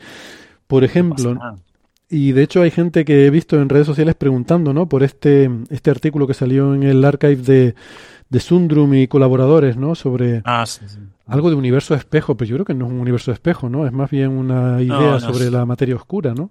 Sí, lo que pasa que el- el- la culpa, la culpa de Sundrum y sus eh, colaboradores, el primer autor es Bodas, pero recordemos que en esta, en esta subdisciplina de física teórica de altas energías se firma en orden alfabético. Mm. El primer autor es Bodas, pero Sundrum son creo que tres o cuatro autores. Eh, el archive, si a alguien le interesa mirarlo, cre- creo que lo retuiteé, pero es el 2401, que significa este año en enero, del 12286. ¿eh? Eh, 2401, 12286 es un, está en el preprint. El último autor, Sundrum, es el famoso Sundrum del modelo de Randall Sundrum, que no sé si sabrán lo que es, pero en un momento lo recordaremos al pasar. No es tan relevante para, para este trabajo, aunque ciertamente hay una sección de trabajo en la que se detiene a hacer una conexión con aquel modelo que en 1999 le dio renombre al último autor de este trabajo. Por eso yo digo eh, Sundrum et al, pero los autores son otros también. Sí, eh, perdona, Bueno, Gastón, que te interrumpa. sí. Eh, la famosa es Lisa Randall, que es una gran Sí, divulgadora, ha escrito la- muchos libros. Y... Sí, de hecho cené con ella el otro día en la casa de, por, de Máximo, de un amigo en común. Estaba, estaba Mm. por acá. eh, es una profesora de Harvard, pero viene mucho a Nueva York. anda mucho por acá, bueno, por el piso de abajo. Lisa Randall, profesora de Harvard, y Sundrum. Y sí, Lisa es la, la más famosa de, de los dos, pero se hicieron famosos por una serie de trabajos, dos trabajos precisamente, escritos en 1999, si no me acuerdo mal, en el cual relacionan la fenomenología de partículas en uno y en gravedad en otro, y eh, dimensiones extras, que no era, no era una idea nueva que hubiese dimensiones extras, pero dimensiones extras que no necesariamente están enrolladas. Dimensiones extras que no necesariamente son compactas. Hay una forma de que las dimensiones extras no sean compactas. Son dos trabajos, uno más sobre física de partículas y uno más sobre gravedad, que tuvieron mucho, mucho revuelo allá por entre, la, entre 1999 y 2001-2002. Y son celebérrimos papers de la física teórica y ella también es una, una divulgadora muy activa. Eh, bueno, eh, Sundrum y sus colaboradores eh, escribieron este artículo, que esa, esa paráfrasis eh, de que un universo espejo que salió en las noticias eh, y en algunos otros, en algunos sites de, divulgación, no es culpa en este caso de los sites de divulgación, sino que en el trabajo de Sundrum, Bodas y Sundrum y sus colaboradores, empieza así, dice, a closer look at the mirror, una mirada más cercana al espejo, dos puntos, y después tienen un subtítulo. Mirror, ¿en qué en qué sentido? ¿En qué sentido un universo espejo? ¿Por qué? Porque esto rápidamente remite a eh, una suerte de copia de nuestro universo que está más allá en otra dimensión. Hay, hay en algún sentido algo que ver con eso, pero no, no es tan. O sea, esto le voy a dar, como especulativo, le voy a dar tres unicornios. ¿bien? Esos tres unicornios especulativos. Eh, está, no está mal, no es un Kandinsky, pero está bien, ¿no? O sea, nos no. está enseñando Gastón, que es un artista, el boceto que ha hecho de un unicornio con... Tengo, bueno, tengo por varios, eh, tres. tengo también para cuatro unicornios, pero será mucho, me parece. Así que con tres unicornios, tres unicornios, nos conformamos. Como no compré unicornio, Recordemos, porque no sé si lo dijimos con micrófono eh, eh, en antena, que el- los unicornios son una medida de cuánto de especulativo o de especulativo crack tiene un trabajo. es un trabajo. Exacto. En este caso yo le voy a dar tres unicornios y voy a poder argumentar por qué no le doy dos o por qué no le doy cuatro. Bueno, la idea, voy a hacer la, idea siguiente principal del trabajo y después, por supuesto, se decora con otras cosas el trabajo, tiene mucha más información. Pero la, idea, principal es la siguiente. Es sobre la naturaleza de la, materia oscura. Materia oscura. Sabemos que hay materia oscura en el universo, sabemos cuánto hay, no sabemos de qué se compone, tenemos muchas ideas de qué se compone. Ciertamente sabemos de qué no se compone, o sea, hay muchos modelos ya descartados. En particular, ¿por qué? Porque sabemos que no interactúa con nosotros, de ahí el nombre oscura, que es un mal nombre, tendría que ser materia transparente o invisible, porque no es que nos oculta algo, nos obtura una visión, sino que vemos a través de ella, porque nos traspasa y no, y no tiene ninguna interacción que hayamos observado con nosotros, salvo la gravitacional. Por eso apelmaza las galaxias y evita que éstas se disgreguen a pesar de su rápida rotación, pero eh, no interactúa de otra manera. No emite luz, ni radiación de ningún tipo, ni interactúa hasta donde sabemos con ninguna otra fuerza de la naturaleza. Quizá interactúe con la fuerza débil, que como es débil no la hemos detectado. No lo sabemos. La materia oscura no sabemos de qué está hecha, pero sabemos cosas de ella. Por ejemplo, sabemos que tampoco interactúa mucho con ella misma. ¿Por qué? Por la forma en la que se, en la que se distribuye. Los, los fluidos que interactúan con sí mismos se distribuyen de una manera distinta a los fluidos que no interactúan con sí mismos. ¿Y cómo sabemos cómo se distribuye? Bueno, porque gravitacionalmente sí podemos mapear dónde está, porque afecta la luz por efectos gravitacionales, porque hace rotar a las galaxias y hace incluso la dinámica entre cúmulos de galaxias y los lensing en torno a cúmulos de galaxias de una manera muy particular. Y también tenemos algunas observaciones eh, en cosmología eh, de cuánta materia oscura había. Sabemos más o menos qué no es la materia oscura. Sabemos que interactúa muy poco con ella misma, por ejemplo. Y esto va a ser importante.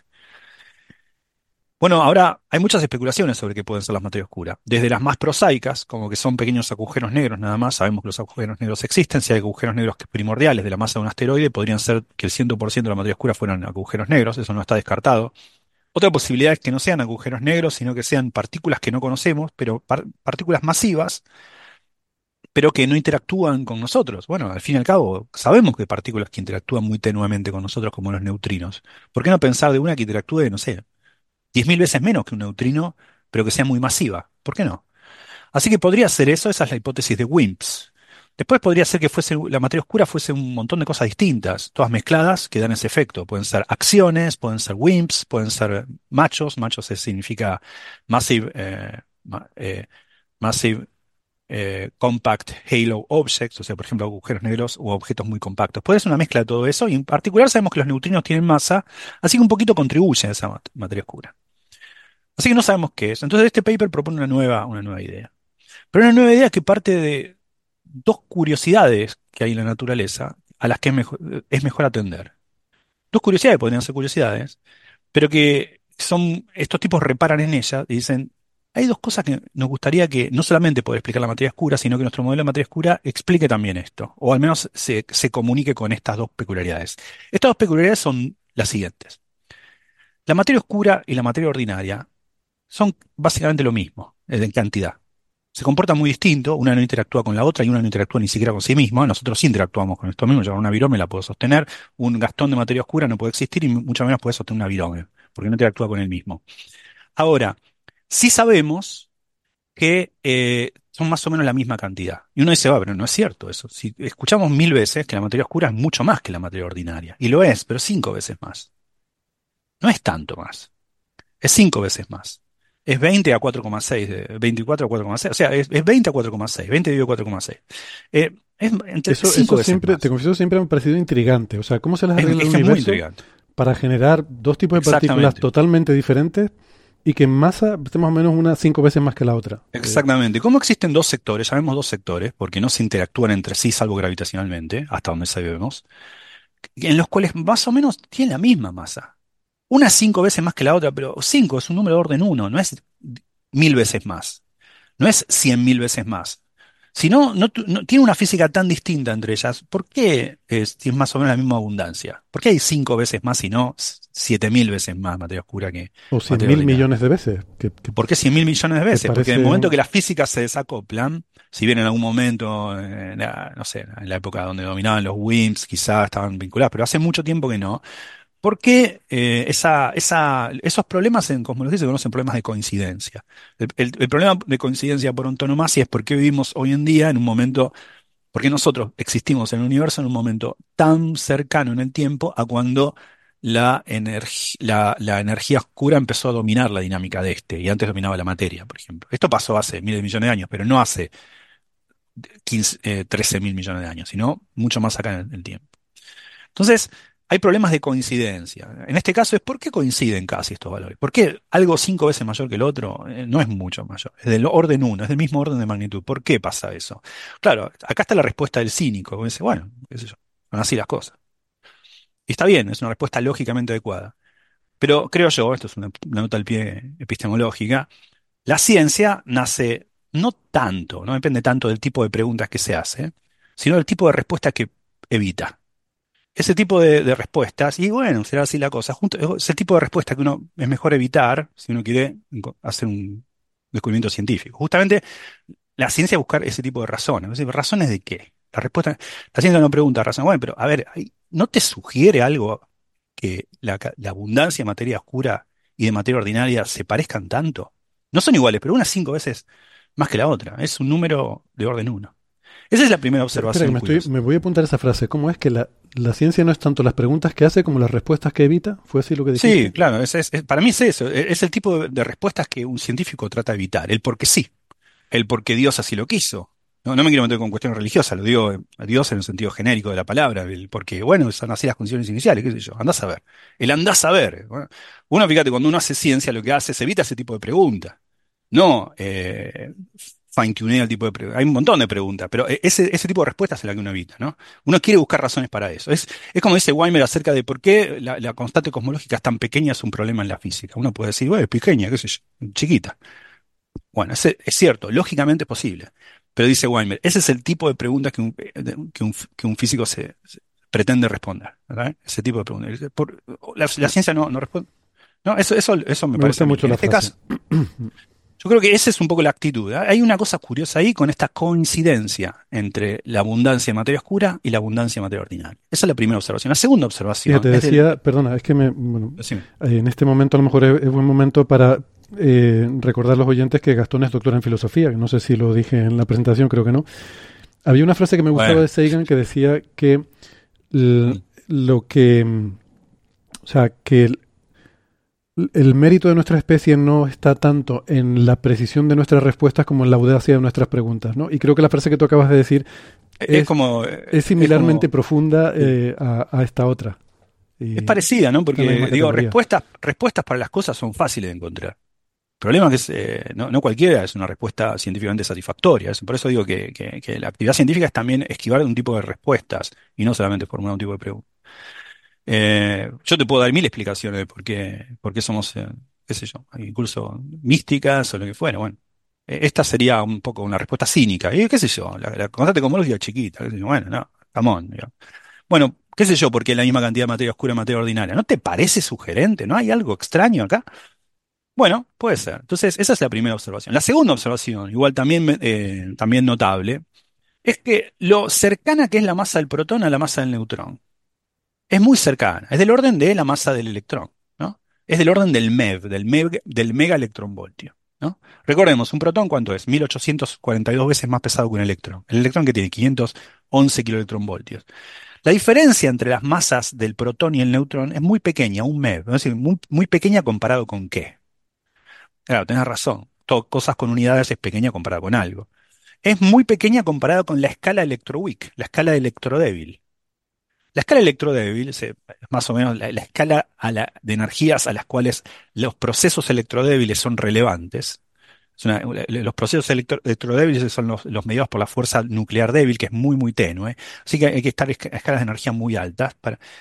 Esos, esas energías son 246 eh, gigaelectronvoltios. Se toma ese valor por referencia al valor de expectación del Higgs. Recordemos que la energía eh, característica que viene del valor de expectación del Higgs es 246, si no recuerdo mal, a nuestra energía 246,22 gigaelectronvoltios. Uno diría, ¿no, sería la masa, los que saben un poco de partículas, no tendría sentido definirlo como, como la, escala de energías de la masa de los bosones mediadores de la fuerza fuerte, el bosón W, el bosón, el bosón bueno, sí, son 90 gigaelectronvoltios. De hecho, la energía, el valor, de el, valor de la energía que viene del valor de expectación del Higgs es justamente dos veces la masa del W dividido la constante de acoplamiento de la fuerza débil, del orden de eso, de los cientos, cientos de, gigaelectronvoltios. Cientos de gigaelectronvoltios, como se suele tomar como hito 246 gigaelectronvoltios, gigaelectronvoltios, es mucho más que un megaelectronvoltio. 246 gigaelectronvoltios, la escala característica a la cual uno recién se vuelve relevante los efectos electrodébil, está muy, muy por arriba de la muy pequeña, casi imperceptible diferencia de masas entre el protón y el neutrón. ¿No te parece raro que el electrón, que el protón y el neutrón tengan, tengan tan poca eh, diferencia de masa? Dicho de otra manera, una pequeña variación en, de física en la escala, de los parámetros a la escala electrodébil cambiaría mucho, muy sensible la diferencia entre masas en el protón y el neutrón. ¿Y eso qué tiene que ver? Bueno, imagínate que el protón es un poquito menos masivo que el neutrón, porque si fuera al revés, algo que fácilmente podrías cambiar debido a esta pequeña diferencia respecto a la energía de la física relevante. Una pequeña diferencia de eso, que haga al protón un poco más masivo que el neutrón, cambia todo, porque los neutrones no pueden decaer.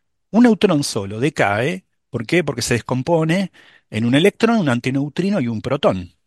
Pero para que esto sea posible, el protón tiene que tener menos masa que él, porque si no, no puede decaer en algo más masivo que él. Entonces, si el protón fuese más masivo que el neutrón, el neutrón sería estable, no decaería nunca. Eso sería un problema, porque el protón sí podría decaer en ese caso, porque podría generar un positrón y un neutrón, porque tiene menos masa, y un neutrino o algo así. Ah, ok, bueno, pero está bien, en nuestro mundo sabemos que el protón es estable, gracias a, eso sabemos que existen las cosas, existen los átomos y los átomos... Está bien, bueno, pero ¿qué pasa si los dos sectores, ahora voy a hablar de dos sectores en el universo, aquel en el que nosotros vivimos, llamémoslo sector nuestro, el, nuestro sector, y el sector oscuro. El sector oscuro es todo aquello de lo que la materia oscura está hecho. Y supongamos por un segundo una hipótesis muy, muy natural que es que la materia oscura es muy parecida a nosotros. Es un modelo estándar, con sus quarks. Incluso ellos dicen, la hipótesis, hacen la hipótesis más natural, los quarks tienen la misma masa que nuestros quarks. Hay un quark U, un quark D, un quark S, pero oscuros. No son nuestro quark, no interactúan con nuestro quark. Interactúan entre ellos con su fuerza y forman cosas, pero no interactúan con nuestros quarks. Son como dos sectores. Entonces, ¿qué dicen? Bueno, hay dos sectores simétricos con una simetría Z2. ¿Qué Z2 significa? Es una inversión. El Z2 es una forma matemática de decir aquello que al cuadrado es no haber hecho nada. Es, por ejemplo, la reflexión en el espejo. Si yo reflejo el reflejo, soy yo. Si yo revierto lo revertible, soy yo. O sea, todas las cosas que al cuadrado son uno, eh, eh, hacerlo una vez y hacerlo otra vez es no haber hecho nada, se llama Z2.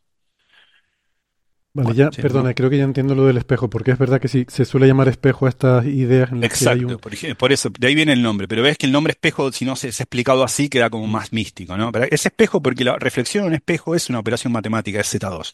Yo reflejo y el reflejo no soy yo, pero si reflejo el reflejo soy yo. Algo que, que al cuadrado, una operación que hago dos veces, Mm. Eh, vuelve vuelve a la, identidad, al original, eso se llama una, un Z2. ¿no? Z3 es que tengo que hacer tres operaciones para ver a mí mismo. Bueno, hay una diferencia entre grupo multiplicativo, aditivo, no importa, G2, Z2. Z2 es todo aquello que hago dos veces. Revertir una película, por ejemplo.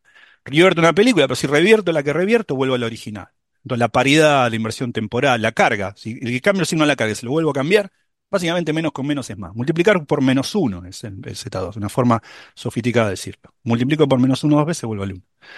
De ahí Z2. Entonces, hay una, es una operación Z2, significa hay una reflex, hay dos modelos y hay una operación matemática, no es un reflejo en el sentido del espacio. Por eso lo de, lo espejo es un poco confuso. En un espacio de, en un espacio de sectores, un espacio eh, abstracto, donde un, tengo de un lado la imagen es nuestro sector, nuestra física, nuestro modelo estándar, y del otro una muy parecida, pero este espejo distorsiona un poquito. Es un espejo con una sutil eh, eh, rugosidad. Es en, la física está lleno de simetrías sutilmente rotas. La masa del quark U y la masa del quark D son casi simétricos, hacen que haya casi una simetría SU2 entre ellos. Hay un montón, de hecho, la diferencia de masas entre el, protón y el neutrón, la, idea original del primer isospin era eso, tratarlos casi igual porque se separan muy poquito en masas. Hay un montón de simetrías en la naturaleza que son casi simetrías, simetrías rotas espontáneamente o explícitamente. Entonces, la idea es que hay una simetría en este, en este supramodelo estándar que se constituyen dos copias, aquella que nosotros conocemos y con las que comemos sándwiches y hacemos experimentos en, el LHC, y aquella otra que se parece con un casi muy parecido a la nuestra. Y ese muy parecido es que tiene una una sutil diferencia. En ese sector oscuro, el protón tiene una masa un poquito por arriba de su neutrón, no por abajo. El neutrón es estable entonces. El otro modelo estándar es, se parece mucho a nosotros, un tipo que se parece a Gastón, se parece igual, pero cuando lo miro bien digo, pará, a este Gastón le pasa algo a esta imagen, hay algo que no me cierra. Y cuando lo miras con detalle decís, este tipo está constituido de neutrones más ligeros que los protones. Automáticamente ese Gastón se disuelve, porque el protón, el protón no puede ser estable y los neutrones sí.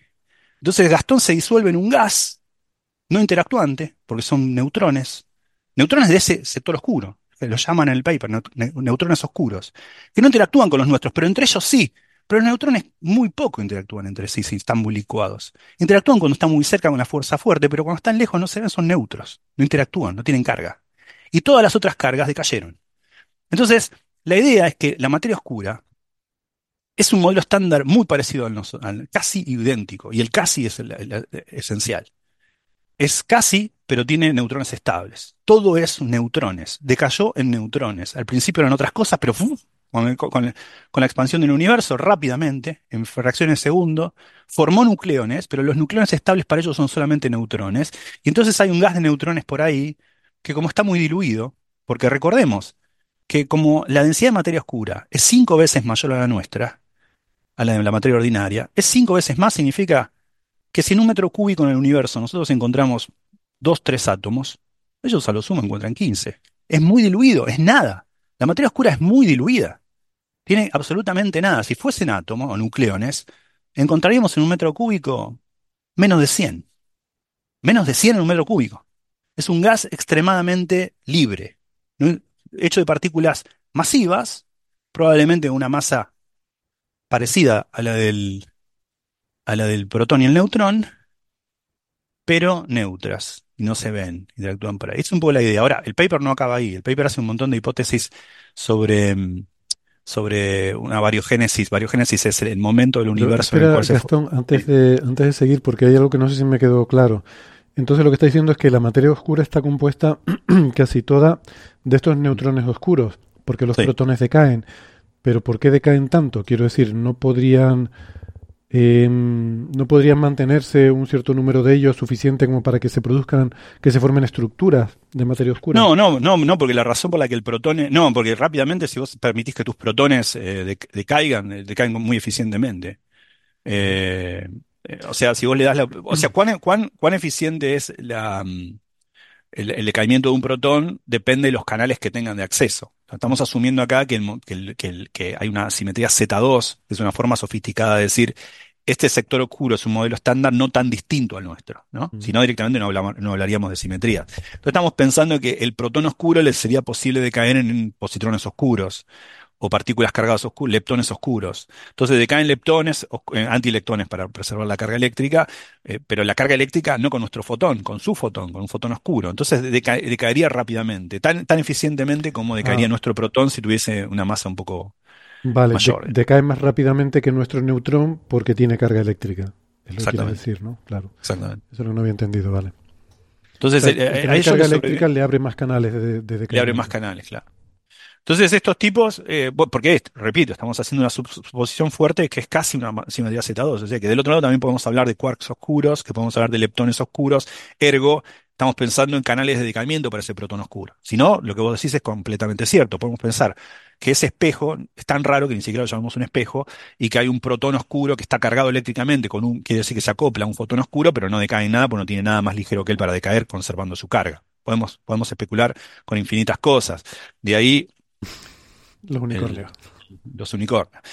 Pero lo cierto de esto es que, bueno, el paper ahonda, muchas otras cosas. Habla de, por ejemplo, la variogénesis. ¿Qué, es la variogénesis? La variogénesis es el momento de la cosmología, el universo temprano, el universo era muy pequeño, estaba muy caliente y todo, donde se, recién se forman los variones, ¿eh? las partículas que interactúan con, eh, que interactúan con la fuerza fuerte. Eh, bueno, a un tipo de, las dos partículas que interactúan con la fuerza fuerte, por ejemplo, los... recién en, en, la variogénesis también habrá una variogénesis del otro lado, del otro sector. Eh, y entonces hay una, pequeña asimetría entre la variogénesis, hay una parte que discute esta, esta, esta variogénesis asimétrica.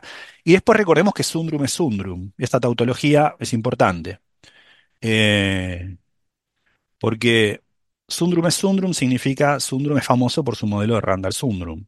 El modelo de Randall-Sundrum es, como decía al principio, un modelo en el cual eh, nosotros vivimos en, una, en un universo con tres dimensiones espaciales y una temporal, como sabemos que hay, pero que hay una dimensión extra, al menos una dimensión extra, el modelo Randall-Sundrum, una dimensión extra, eh, pero esa dimensión extra no está compacta, no, está compactificada. Entonces, ¿por qué no la vemos? Y la razón, típicamente lo que decimos que si hay dimensiones extras, no las observamos porque son compactas. Bueno, hay otra forma, que es lo que se dieron cuenta Randall y Sundrum a fines de la década del 90, es que esa dimensión extra no es compacta, pero tiene una energía oscura negativa muy fuerte que, grosso modo, una constante cosmológica negativa que aprieta sobre este, esta foliación 3 más 1 dimensional que nosotros llamamos nuestro espacio-tiempo, y que es lo que los físicos llamamos una tresbrana, eh, nos aprieta a vivir ahí, que solo la gravedad puede excursionar esa dimensión extra. Hay todo un modelo de eh, cinco dimensiones que con branas, con dos membranas, tres branas en realidad enfrentadas, que es una especie de realización cinco dimensional de esta física en el sector oscuro. La idea fundamental del paper no eh, necesita la existencia de dimensiones extra, es solamente una de las formas matemáticas de lograr un modelo, que este modelo eh, parezca natural, una palabra muy común entre físicos de partículas que hacen fenomenología. Bueno, la idea es esa, en ese sentido, un espejo. Y quería aclarar eso porque si no uno usa la palabra espejo y se usó tanto, y aparte ya viene con cierta carga semántica tan, tan fuerte la palabra espejo, que es muy fácil confundir con eso.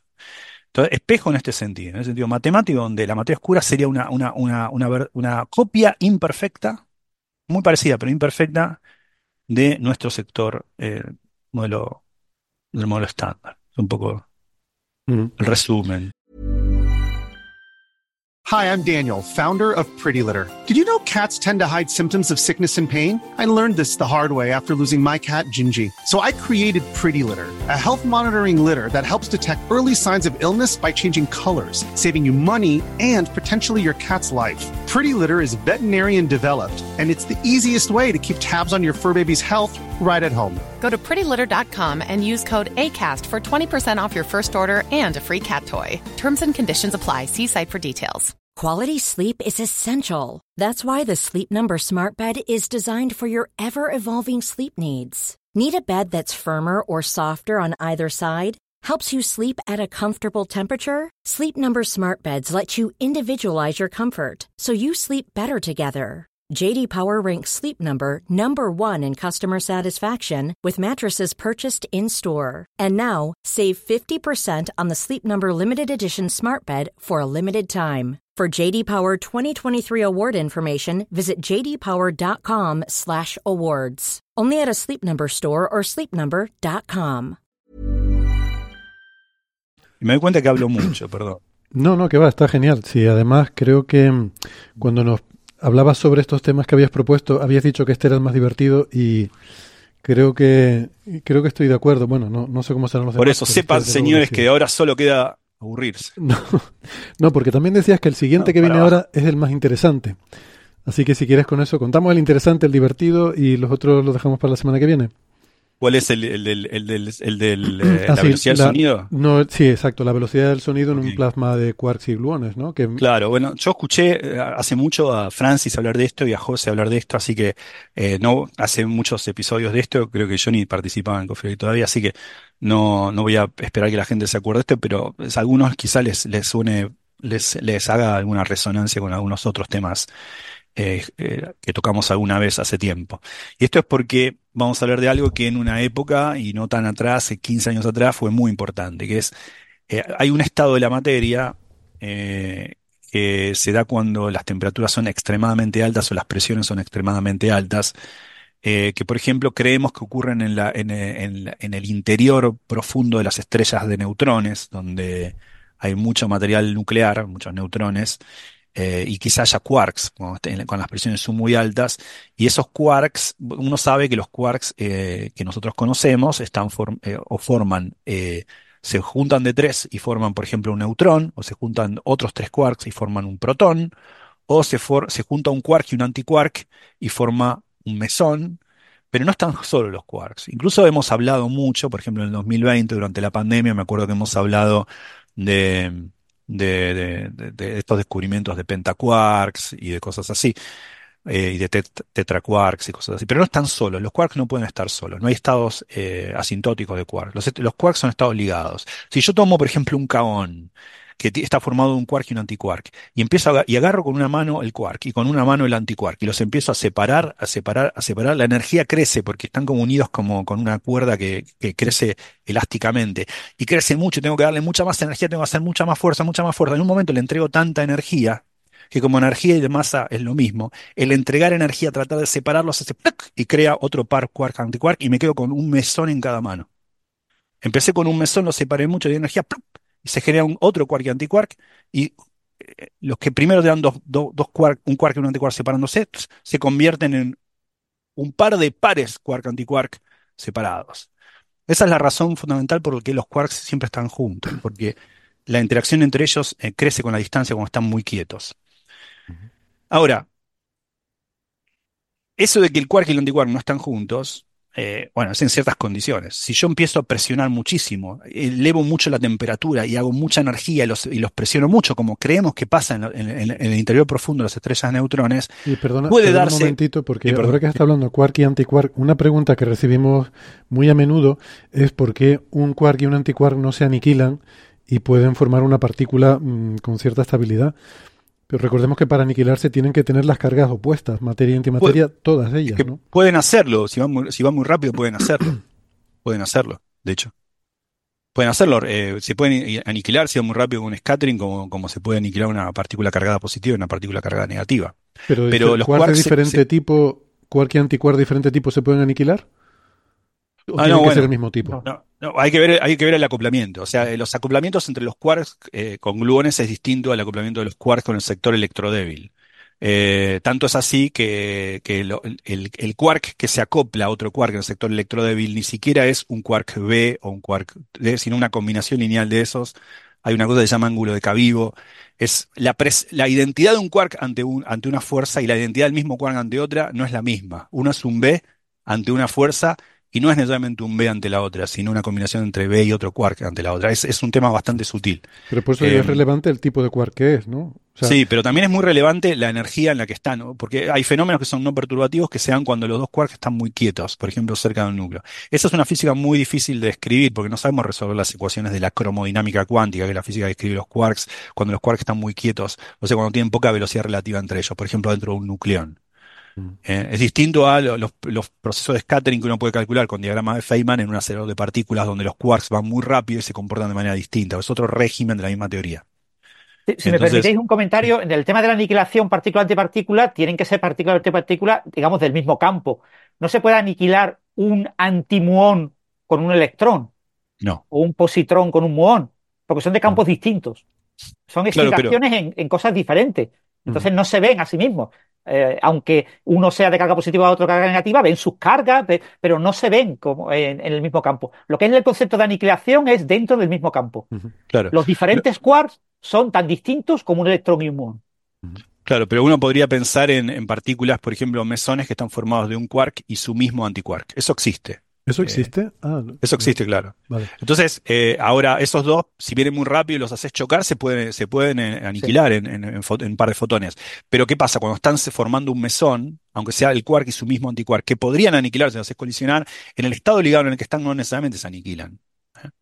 Y para resolver en qué estado están, eso es el régimen no perturbativo de la fuerza, de la fuerza fuerte sí, la, razón es esa, que claro, esos hadrones en realidad son sacos de excitaciones de todos los campos de quark, eh, y entonces el, eh, un quark eh, y su antiquark, que son los quark y antiquark de valencia del mesón, realmente no se ven, sino que ven todo un mar, un océano de partículas a su alrededor, cada uno de ellos, con lo que en realidad es muy difícil que acaben coincidiendo para aniquilarse. Se mantienen de manera estable porque no se ven por todo lo que les rodea, que es todo ese vacío hadrónico. Es lo que acaba de comentar no perturbativo Gastón. Gastón, no te escuchamos. Te, hemos perdido, sí. Perdón. No, para enfatizar lo que, lo que, lo, que decíamos antes, la, partícula J, J, perdón, J psi, una de las pocas partículas con dos nombres, porque fue descubierta simultáneamente por dos personas, J psi, es justamente un mesón formado por un quark charm y un quark anti-charm. Es el mismo quark uno y su antiquark, por ejemplo, un tipo de partícula. Eso, no lo conocía. Yo siempre los mesones que veía, pues son. que fue, fue descubierta por Samuel Ting y, el otro no me acuerdo, Richter. se llaman quarkomiums, quarkomium en inglés. Eh, y este es el charmonium, el encantado. Una, vez fuimos es difícil traducir al español. Y tiene el botomium también.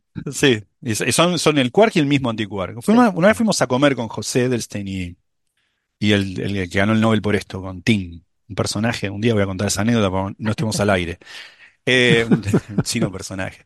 Eh, bueno, porque descubrí esa partícula en los 70, en los años 70. Nosotros no fuimos a comer con él en los años 70, somos viejos pero no tanto. Estábamos vivos, pero no íbamos a comer con premios Nobel en esa época. Eh, eh, bueno, la cuestión es que hay otro estado de la materia que es cuando agarras todos estos quarks y los apretás mucho, los apretás mucho, ahí ya sí pueden estar libres los quarks. O más precisamente, viven en un caldo orgiástico entre los quarks libres y los gluones, que son otras partículas que son los que mantienen los quarks unidos. Cuando decimos que no, esto, es un sketch, porque en realidad si uno, es un croquis. ¿eh? Si uno quiere en efecto ver lo que pasa dentro de un nucleón, es todo lo que decía Francis. Ah, está lleno de partones, de quarks de valencia, de o sea, es muy complicado. Pero el croquis, el simplificado, es un quark, un antiquark y, un, y gluones que los unen. Por eso llaman gluones, por glue.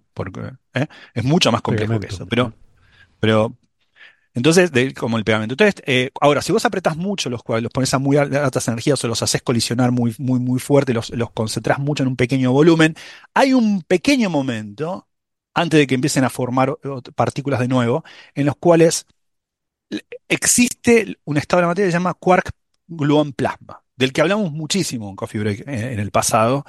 Eh, bueno, siempre es en el pasado, en el futuro. Hablamos mucho en el futuro de, de, de Quark Gluon Plasma, porque hay muchos experimentos concretos, donde se miden, eh, por ejemplo, en una época estaba muy de moda porque holografía hacía una producción, una reproducción cuantitativa de cuál, era el cociente entre la viscosidad y una cantidad que es la energía por unidad de partícula de un plasma de este tipo. O sea, se conocen mucho sus propiedades, las propiedades de este fluido. Un fluido que es efímero, vive muy poco tiempo.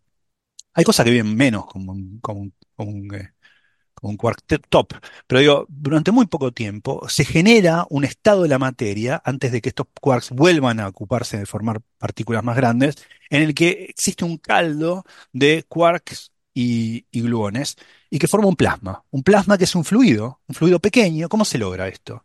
Esto se logra en muchos aceleradores. En este caso vamos a hablar de algo que se hizo en el LHC, en el CERN en Ginebra, y lo observó la colaboración CMS, una de las dos grandes colaboraciones en el LHC, Atlas y CMS, los detectores. Em, esto lo que se hace es se toman átomos, no protones, átomos de plomo o átomos pesados, se puede hacer con oro también, átomos muy pesados y se los hace colisionar uno frente al otro, chocar a velocidades relativistas, velocidades muy muy cercanas a la luz. se los hace chocar y se hagan mierda. O sea, chocan uno con el otro y se así de frente. Y ya, lo que sale de ahí a tremenda energía se mira muy rápidamente las propiedades de ese plasma efímero que se forma por unas fracciones de segundo. Eh, esto se hizo no solamente en el LHC, se hacía en, el, en el RIC. En, eh, ¿Dónde quedan? Acá, ¿no? En, el estado de Nueva York. o Brookhaven. O Brookhaven, sí. Eh, bueno, acá, por acá nomás, acá al norte. Eso, yo, yo soy como la gente, yo soy como los, yo, soy porteño en Buenos Aires, no salgo de Buenos Aires. Bueno, la gente que vivimos en Manhattan hacemos lo mismo. Para mí me, me hablas de, de Rochester y me parece otro planeta. No salgo de, no salgo de Nueva York. Pero bueno, por acá. está en Brookhaven. Brookhaven, ok, es, cerca de acá, a escala de Estados Unidos, bueno, no, voy, nunca para el norte. Bueno, la idea es esa. Eh, esto ahora se hizo en el LHC. Entonces se hace colisionar átomos de plomo y se mira ese quark gluon plasma, eh, ese, que esa, esa, sustancia, ese fluido efímero, y se miden ciertas propiedades. Como decía antes, hay unas viejas observaciones de eh, el, cociente entre su viscosidad y su cantidad de entropía por unidad de partícula. Bueno, ahora lo que midieron es la velocidad de la luz. Más precisamente, bueno, sí, eh, perdón, la velocidad del sonido. Y, el lapsus eh, corresponde a que es enorme y es un medio de la velocidad de la luz. Esa es la estimación. La velocidad del sonido, de, ¿qué, quiere decir el sonido? ¿Qué es el sonido? Sino las perturbaciones acústicas en un medio. Así como la velocidad en el aire es 340, eh, ¿cuánto? 340 metros sobre segundo. Eh, eh, creo que en el agua está del orden de 1400 metros sobre segundo, por estilo. Bueno, acá es la mitad de la velocidad de la luz. Recordemos que ¿qué es la velocidad del sonido? La velocidad del sonido en un fluido es la derivada de la presión con respecto a la densidad de energía, a la densidad de masa del fluido. Eso es muy intuitivo, porque pensemos, es la derivada, pensemos en la presión dividido eh, la densidad de masa. Eso es el cuadrado de la velocidad del sonido. Y tiene sentido, porque si imagínate un medio, si vos lo haces muy, muy, lo le, das mucha presión al medio, imaginás como que las ondas de sonido se propagan más fácil ahí, transmiten más fácil la presión. O lo podés pensar al, revés, si le das más densidad de masa, lo haces como las ondas de sonido son más cansinas propagándose ahí. Y en efecto, eso tiene que ver con que el cuadrado de la velocidad del sonido en un medio es la presión en el numerador dividido la densidad de masa, La densidad de masa en fluido. Es cierto, esa es la definición de la propagación, de la velocidad de propagación del sonido al cuadrado, la derivada de la presión respecto a la densidad de masa, pero eso se puede escribir, también es, eh, se puede mostrar que esto es la derivada del logaritmo de la temperatura respecto al logaritmo de la eh, entropía por unidad de partícula.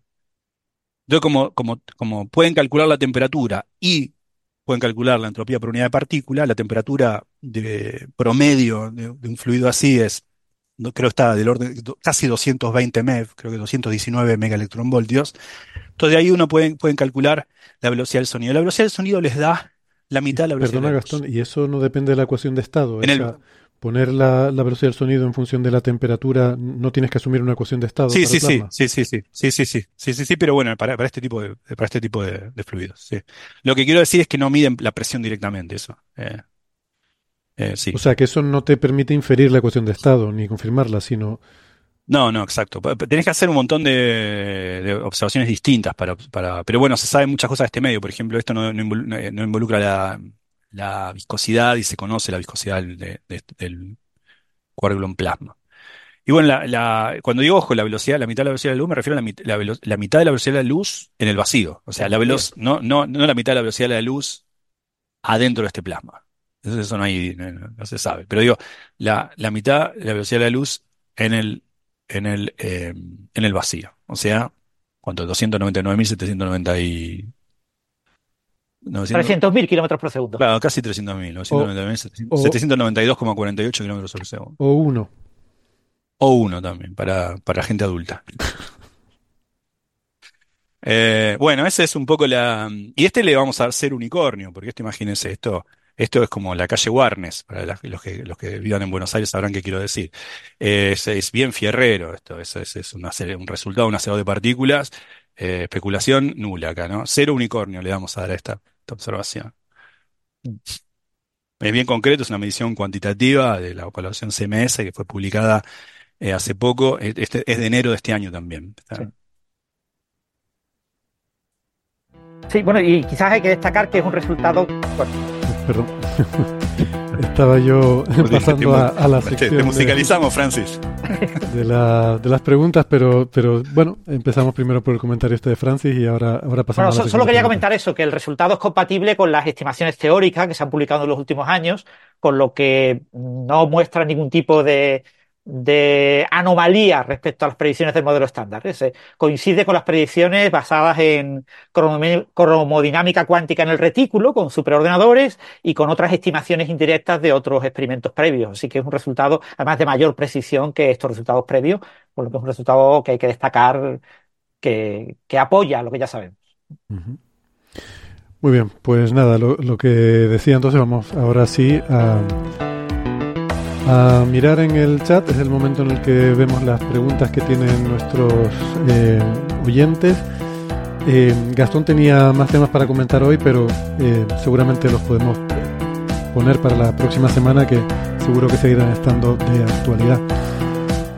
Y pues si les parece, bueno, voy a empezar por la última porque es relevante respecto al tema que estamos tratando ahora que es de Javier Benavides y pregunta si las partículas y antipartículas entonces comparten eh, los mismos campos cuánticos. Esto respecto a lo que hablábamos, ¿no? De la posibilidad de desintegrarse o no. Creo que Francis decía que si son de diferentes campos cuánticos no se van a aniquilar. Em, entonces, eh, supongo que la pregunta sería si el electrón y el antielectrón corresponden al mismo campo cuántico. Claro, aquí siempre tenemos la, cuestión de que llamamos campo cuántico. Eh, a mí me gusta llamar a, cuando yo cuento 128 campos cuánticos en el modelo estándar, me refiero a, componentes de, cambios, de campos cuánticos, campos como individuales. Lo que pasa es que los campos están acoplados entre sí de manera muy íntima con las simetrías del espacio-tiempo y entonces en grupitos corresponden a partículas y antipartículas eh, que tienen el mismo nombre. Es decir, el electrón, cuando construimos una formulación matemática del electrón como, un como excitación de un campo cuántico, observamos que ese campo cuántico tiene cuatro componentes. Que en una base adecuada, dos de ellas vibran como el electrón y dos de ellas vibran como el positrón. La partícula y la antipartícula. Pero están acopladas porque son componentes de lo mismo. En rigor, cuando vibra eh, el campo eh, electrónico, el campo cuántico asociado al electrón, vibran todas las componentes. Lo que pasa es que las componentes dominantes, tú puedes construir una base, eh, tú puedes hacer combinaciones lineales de esos, en matemáticas se llaman espinores. Hay un biespinor, hay un espinor para el electrón, un espinor para el positrón, y tú puedes combinarlos. Entonces, pero existe una base en la que para un electrón solamente se excitan las componentes electrónicas, dos de ellas. Y eh, para el positrón solo las otras dos. Pero tú puedes, en, la práctica, siempre hay una excitación de todas ellas. Por eso puede ocurrir el proceso de aniquilación, porque son componentes que están íntimamente ligadas eh, en ese proceso. Entonces, cuando ocupan una misma región del espacio-tiempo, se produce esa aniquilación y se pueden desexcitar, dando lugar a radiación electromagnética, a fotones. Eh, eso no puede ocurrir entre campos diferentes, entre las dos componentes del campo del muón y las dos componentes del campo del positrón son componentes asociadas a objetos claramente distintos, que pueden ocupar la misma región del espacio-tiempo, como si tuvieran números cuánticos distintos. Son como objetos distintos que pueden estar superpuestos. Pero eso no puede ocurrir con ciertas componentes, ciertos campos, y por lo tanto a ellos las agrupamos con el mismo nombre. Así que las los cuatro componentes del campo electrónico que dan lugar a las excitaciones electrón y positrón son diferentes de las cuatro componentes del campo muónico. Y, de ahí que eh, solamente se puedan aniquilar, entre comillas, las del mismo campo. Eh, yo digo, esto es el problema del lenguaje, ¿no? Entonces, por eso muchos físicos prefieren hablar de partículas. Pero en rigor, lo que creemos que existen son los campos cuánticos y no las partículas. Las partículas son un fenómeno derivado del concepto fundamental de campo.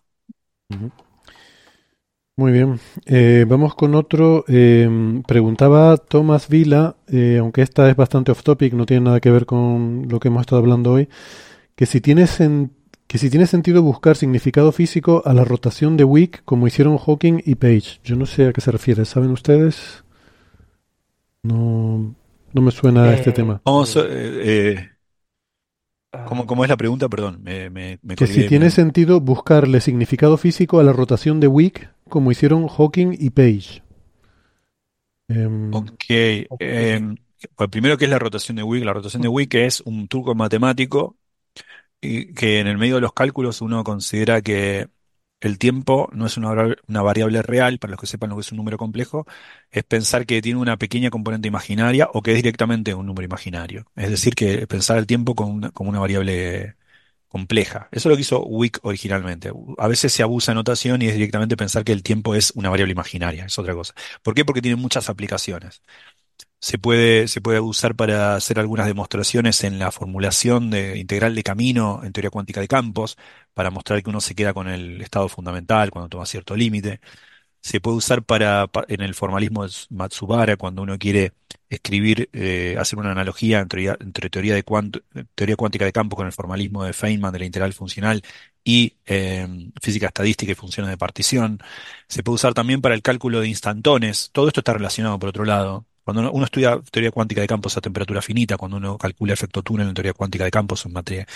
Todo eso requiere un truco. La pregunta es, ¿hay algo más que un truco ahí? Es decir, es un, cuando uno en el medio del cálculo hace que el tiempo se vuelva imaginario para obtener un resultado físico. ¿Hay algo, eh, ¿hay algo más que eso? ¿El, tiempo es imaginario en algunas condiciones? Bueno, Hawking y Hartle, pero en particular Hawking en su momento y después también Hawking y Penrose, bueno, perdón, perdón, so, no Penrose y Gibbons, eh, pero sobre todo Hawking y Hartle usaron en un momento este cálculo de instantones para calcular efecto túnel en teoría de, campos cuando el campo es el, campo gravitacional y como el campo gravitacional es la geometría de todo el universo, un efecto túnel ahí lo consideran como el inicio del universo. En esta no boundary proposal o hay un montón de, de- ya hablamos de esto, de que el universo se, se crea ex nihilo en, en, en, al- en alguna, en alguna, a un ens- ensayo de Har- Hartle y Hawking de la década del 80.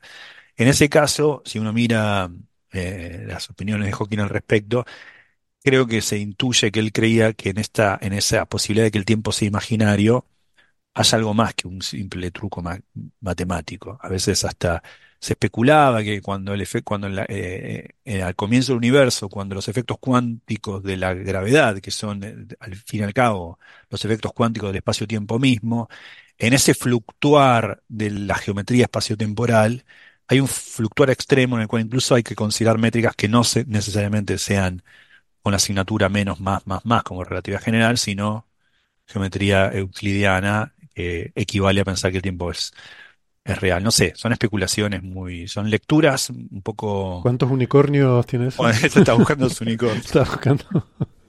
Me Sí, adelanté. eh, eh, por cierto, mientras estaba hablando lo- Gastón, lo mandé al establo, pero digamos, acá está, cuatro unicornios. No, hay que, los unicornios hay que tenerlos a mano en esta sección, son fundamentales, no los mandes al Los tengo establo. acá, pero no quiero que me echen. Vos Imagínate, si yo... Yo no tengo jefe acá, pero imaginamos, entra el... Entra el rector por hecho, el ahí. decano está acá al lado, y entra el decano y me encuentra con el, con el, con el unicornio. Te meten en un Bueno, eh, eh, por cierto, mientras hablaba Gastón, he estado buscando en Google Scholar a ver si había algún artículo de Hawking y Page, porque no, no me sonaba, y no he encontrado ninguno. He encontrado un artículo hay de uno. Hawking y No, Pope. Eh, hay un Pope. Hawking, hay un, sí, y, y, y Pope. No, ese sí. Pero hay un que Hawking es y sobre Page. instantones que comentabas tú, Gastón. Eh, Sí, con- claro, ese con. Pope, sí, hay, hay, no, hay uno con Hawking y Page que es el de la, el de la entropía de los agujeros negros en el espacio de Anti de Sitter, que si no recuerdo mal es un Physical Review, no, puede ser un Communication of Mathematical Physics Sí, sí, bueno, hay, varios de 80 y Hawking y, y Page, pero no de Ah, pero no rotation, no con ok, with ok. rotation. Yo Ah, estaba no, eso, eso, con rotaciones de. Wick y solo he encontrado eso- uno con Pope, que Eso, usa claro. instantones, o sea, que es lo que comentaba Eso, eh, eso. No, perdón, un truco sí. matemático para usar ese tipo de soluciones no perturbativas. Eh, bueno, esta es rápida porque Juan Manuel Cruz pregunta si podemos comentar algo al respecto del modelo de Wolfram. Eh, hablamos bastante, Juan Manuel, en un episodio, le dedicamos, no, no diría que un especial, pero casi, eh, al- a la física de Stephen Wolfram, el episodio 264, que es de abril de 2020. Entonces, si quieres, fíjate, va, va para cuatro años de eso, ¿eh? madre mía, cómo pasa el tiempo. Hoy estoy con el tema del tiempo un poco deprimido. Eh, pues si quieres, Juan Manuel, échale una audición a ese episodio que igual te, eh, igual te puede resultar interesante. Eh, luego había también una pregunta de Cristina Hernández que pregunta si esta propuesta que estaba describiendo Gastón de la materia oscura como un sector simétrico eh, con esa simetría Z2 de nuestro modelo estándar, si tiene relación con el universo espirótico de Turok o con los mundos oscuros de Mark Troden y Jonathan Feng. De Feng me suena que hemos hablado aquí, ¿no? Eh, sí, no, no sé, lo segundo no tengo ni idea qué es. Eh, de los mundos oscuros. Voy a buscarlo porque me suena. Jonathan Feng sí me suena que hemos hablado. Y bueno, sí, de los modelos espiróticos de Turok con... Eh, los modelos espiróticos de Turok en principio son otra cosa, Steinhardt y Turok. Pero bueno, si querés, ahí podemos hacer una analogía, porque como dije, todo esto que conté de la materia oscura me, me situé en la parte de la fenomenología de nuestro espacio, pero hay una realización con más dimensiones que involucran branas. Y en el modelo pirótico, que es para otra cosa, no es para hablar de materia oscura, es para hablar del comienzo del universo, eh, los Big Bang serían colisiones entre branas. Hay una ligera relación entre las dos cosas, pero no una, relación muy cercana. Sí, con los mundos oscuros de, de Fenn y Troden, que es un artículo que se publicó en Investigación y Ciencia en 2011, bueno, en, la Scientific American, eh, esa era la idea. La idea era que el, eh, la materia oscura estuviera descrita por una cosa parecida al modelo estándar y que tuviera la misma riqueza que tiene el modelo estándar, tuviera ese mundo oscuro eh, que, da, eh, que es responsable de la eh, materia oscura. Lo único que pasaría es que no había interacciones del modelo estándar que acoplen ambos universos, solamente la gravitación. Entonces, digamos que una especie de mundo fantasma que estaba en nuestro mundo, porque eran una serie de partículas que interaccionaban entre ellas y estaban entre nosotros, eh, pero solo las sentíamos a nivel gravitacional. Esa era la propuesta de ese artículo de investigación y ciencia de mundos oscuros, de estos investigadores. Yo, el problema que veo con eso es que sabemos que la materia oscura no tampoco interactúa mucho con ella misma.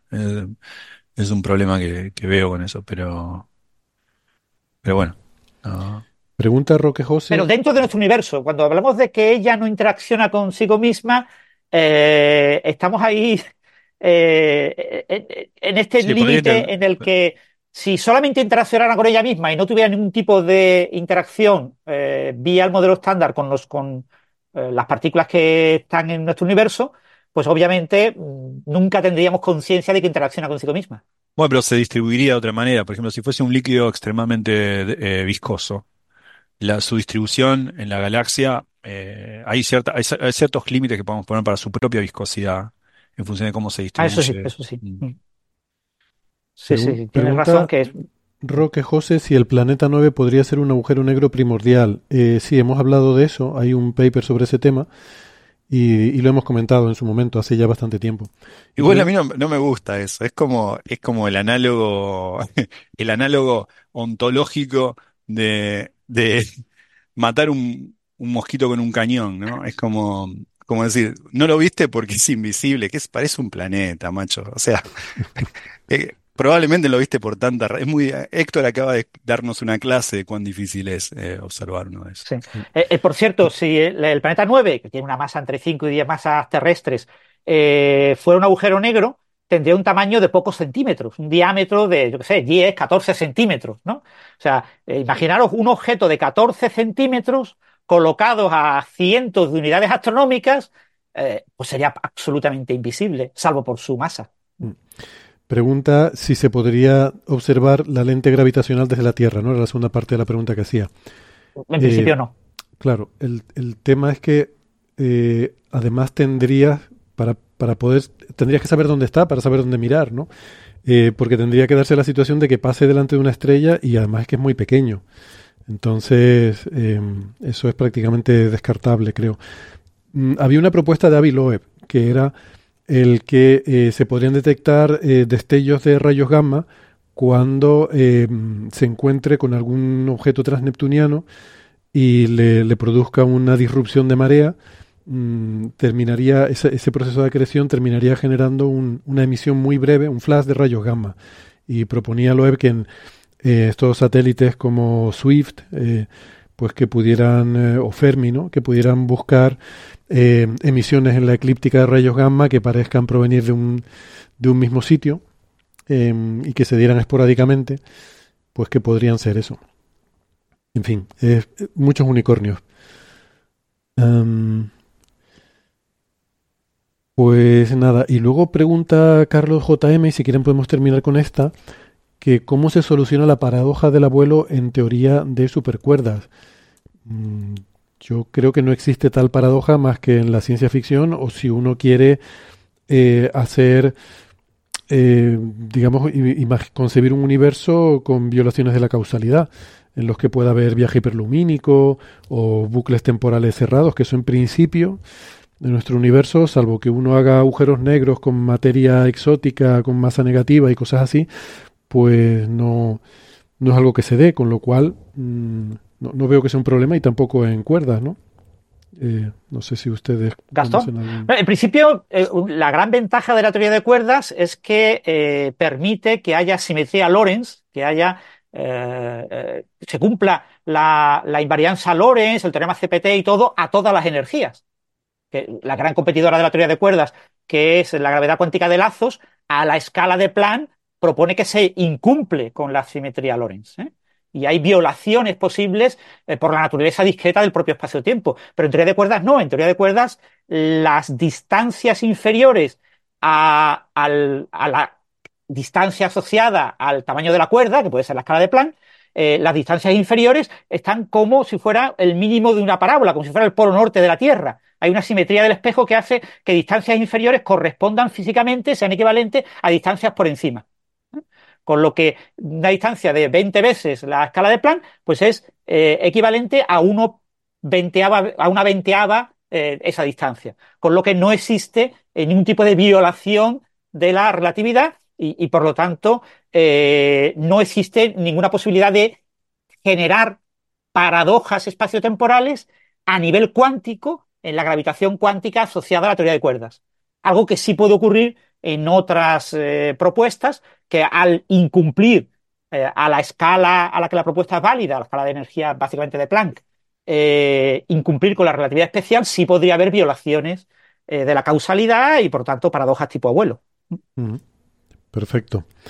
Bueno, pues nada, para no violar la causalidad ni incumplir en este tipo de tal, vamos a ir nosotros poniendo fin a nuestro programa porque si no vamos a, como sigamos así, vamos a entrelazar con el de la semana que viene y ya no, te quería pedir disculpas, Gastón, porque eh, tenías varias cosas más aquí propuestas, pero si te parece, las dejamos para la semana que viene. Está No, que no confíes en mi entusiasmo de lunes. O es jueves y soy otro. vale, vale. Bueno, Digo pues esto porque la gente no sabe, pero nosotros por lo general cerramos la lista de participantes los lunes y la lista de temas los martes o miércoles. Bueno. Sí. Entonces el uno empieza el lunes diciendo, sí, esta semana voy con estos temas. Que... A ver, martes y miércoles, si puede ser los martes, que a mí los miércoles ya me... sí, sí, sí, no da tiempo para leer. no, da tiempo para leer. Ayer me, me, encontraba leyendo papers ayer a la noche como si fuera un laburo, digo, ¿por, qué, me someto a esto? Sí, sí. Pero bueno, ya eso que tiene adelantado para la semana que viene. Por cierto, les recuerdo eh, a nuestros mecenas que como agradecimiento les tenemos eh, la posibilidad de que vean ese documento también y, vean pues las cosas que se nos va ocurriendo poner ahí y las que han ido quedando, esas que vamos dejando para otro día y que al final se, van hundiendo ahí en ese... Sí, ahí están los links, igual si a alguno le interesan los papers, ahí pueden encontrar los links a los papers y algunas notas. Exacto, yo siempre he dicho que a mí eso me da miedo, porque cualquier día va a empezar a venir la gente más preparada que nosotros. Sí, sí. sí, pero no entiendo, ¿la sección 4 que se gusta? Bueno, chicos, pues nada, un placer como siempre, me lo he pasado bien. Gracias, Francis, Gastón y también a José. Un gusto. Un placer, un abrazo. Hasta la semana que viene. Bien, chao. Chao, chao.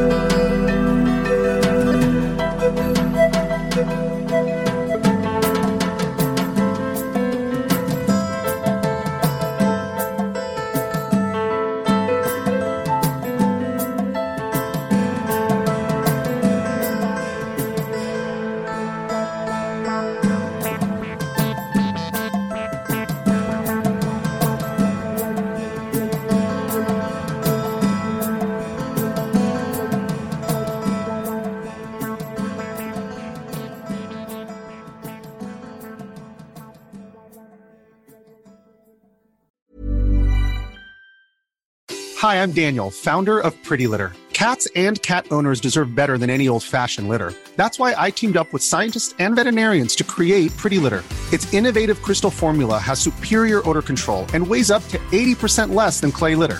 Pretty Litter even monitors health by changing colors to help detect early signs of potential illness. It's the world's smartest kitty litter. Go to prettylitter.com and use code ACAST for 20% off your first order and a free cat toy. Terms and conditions apply. See site for details.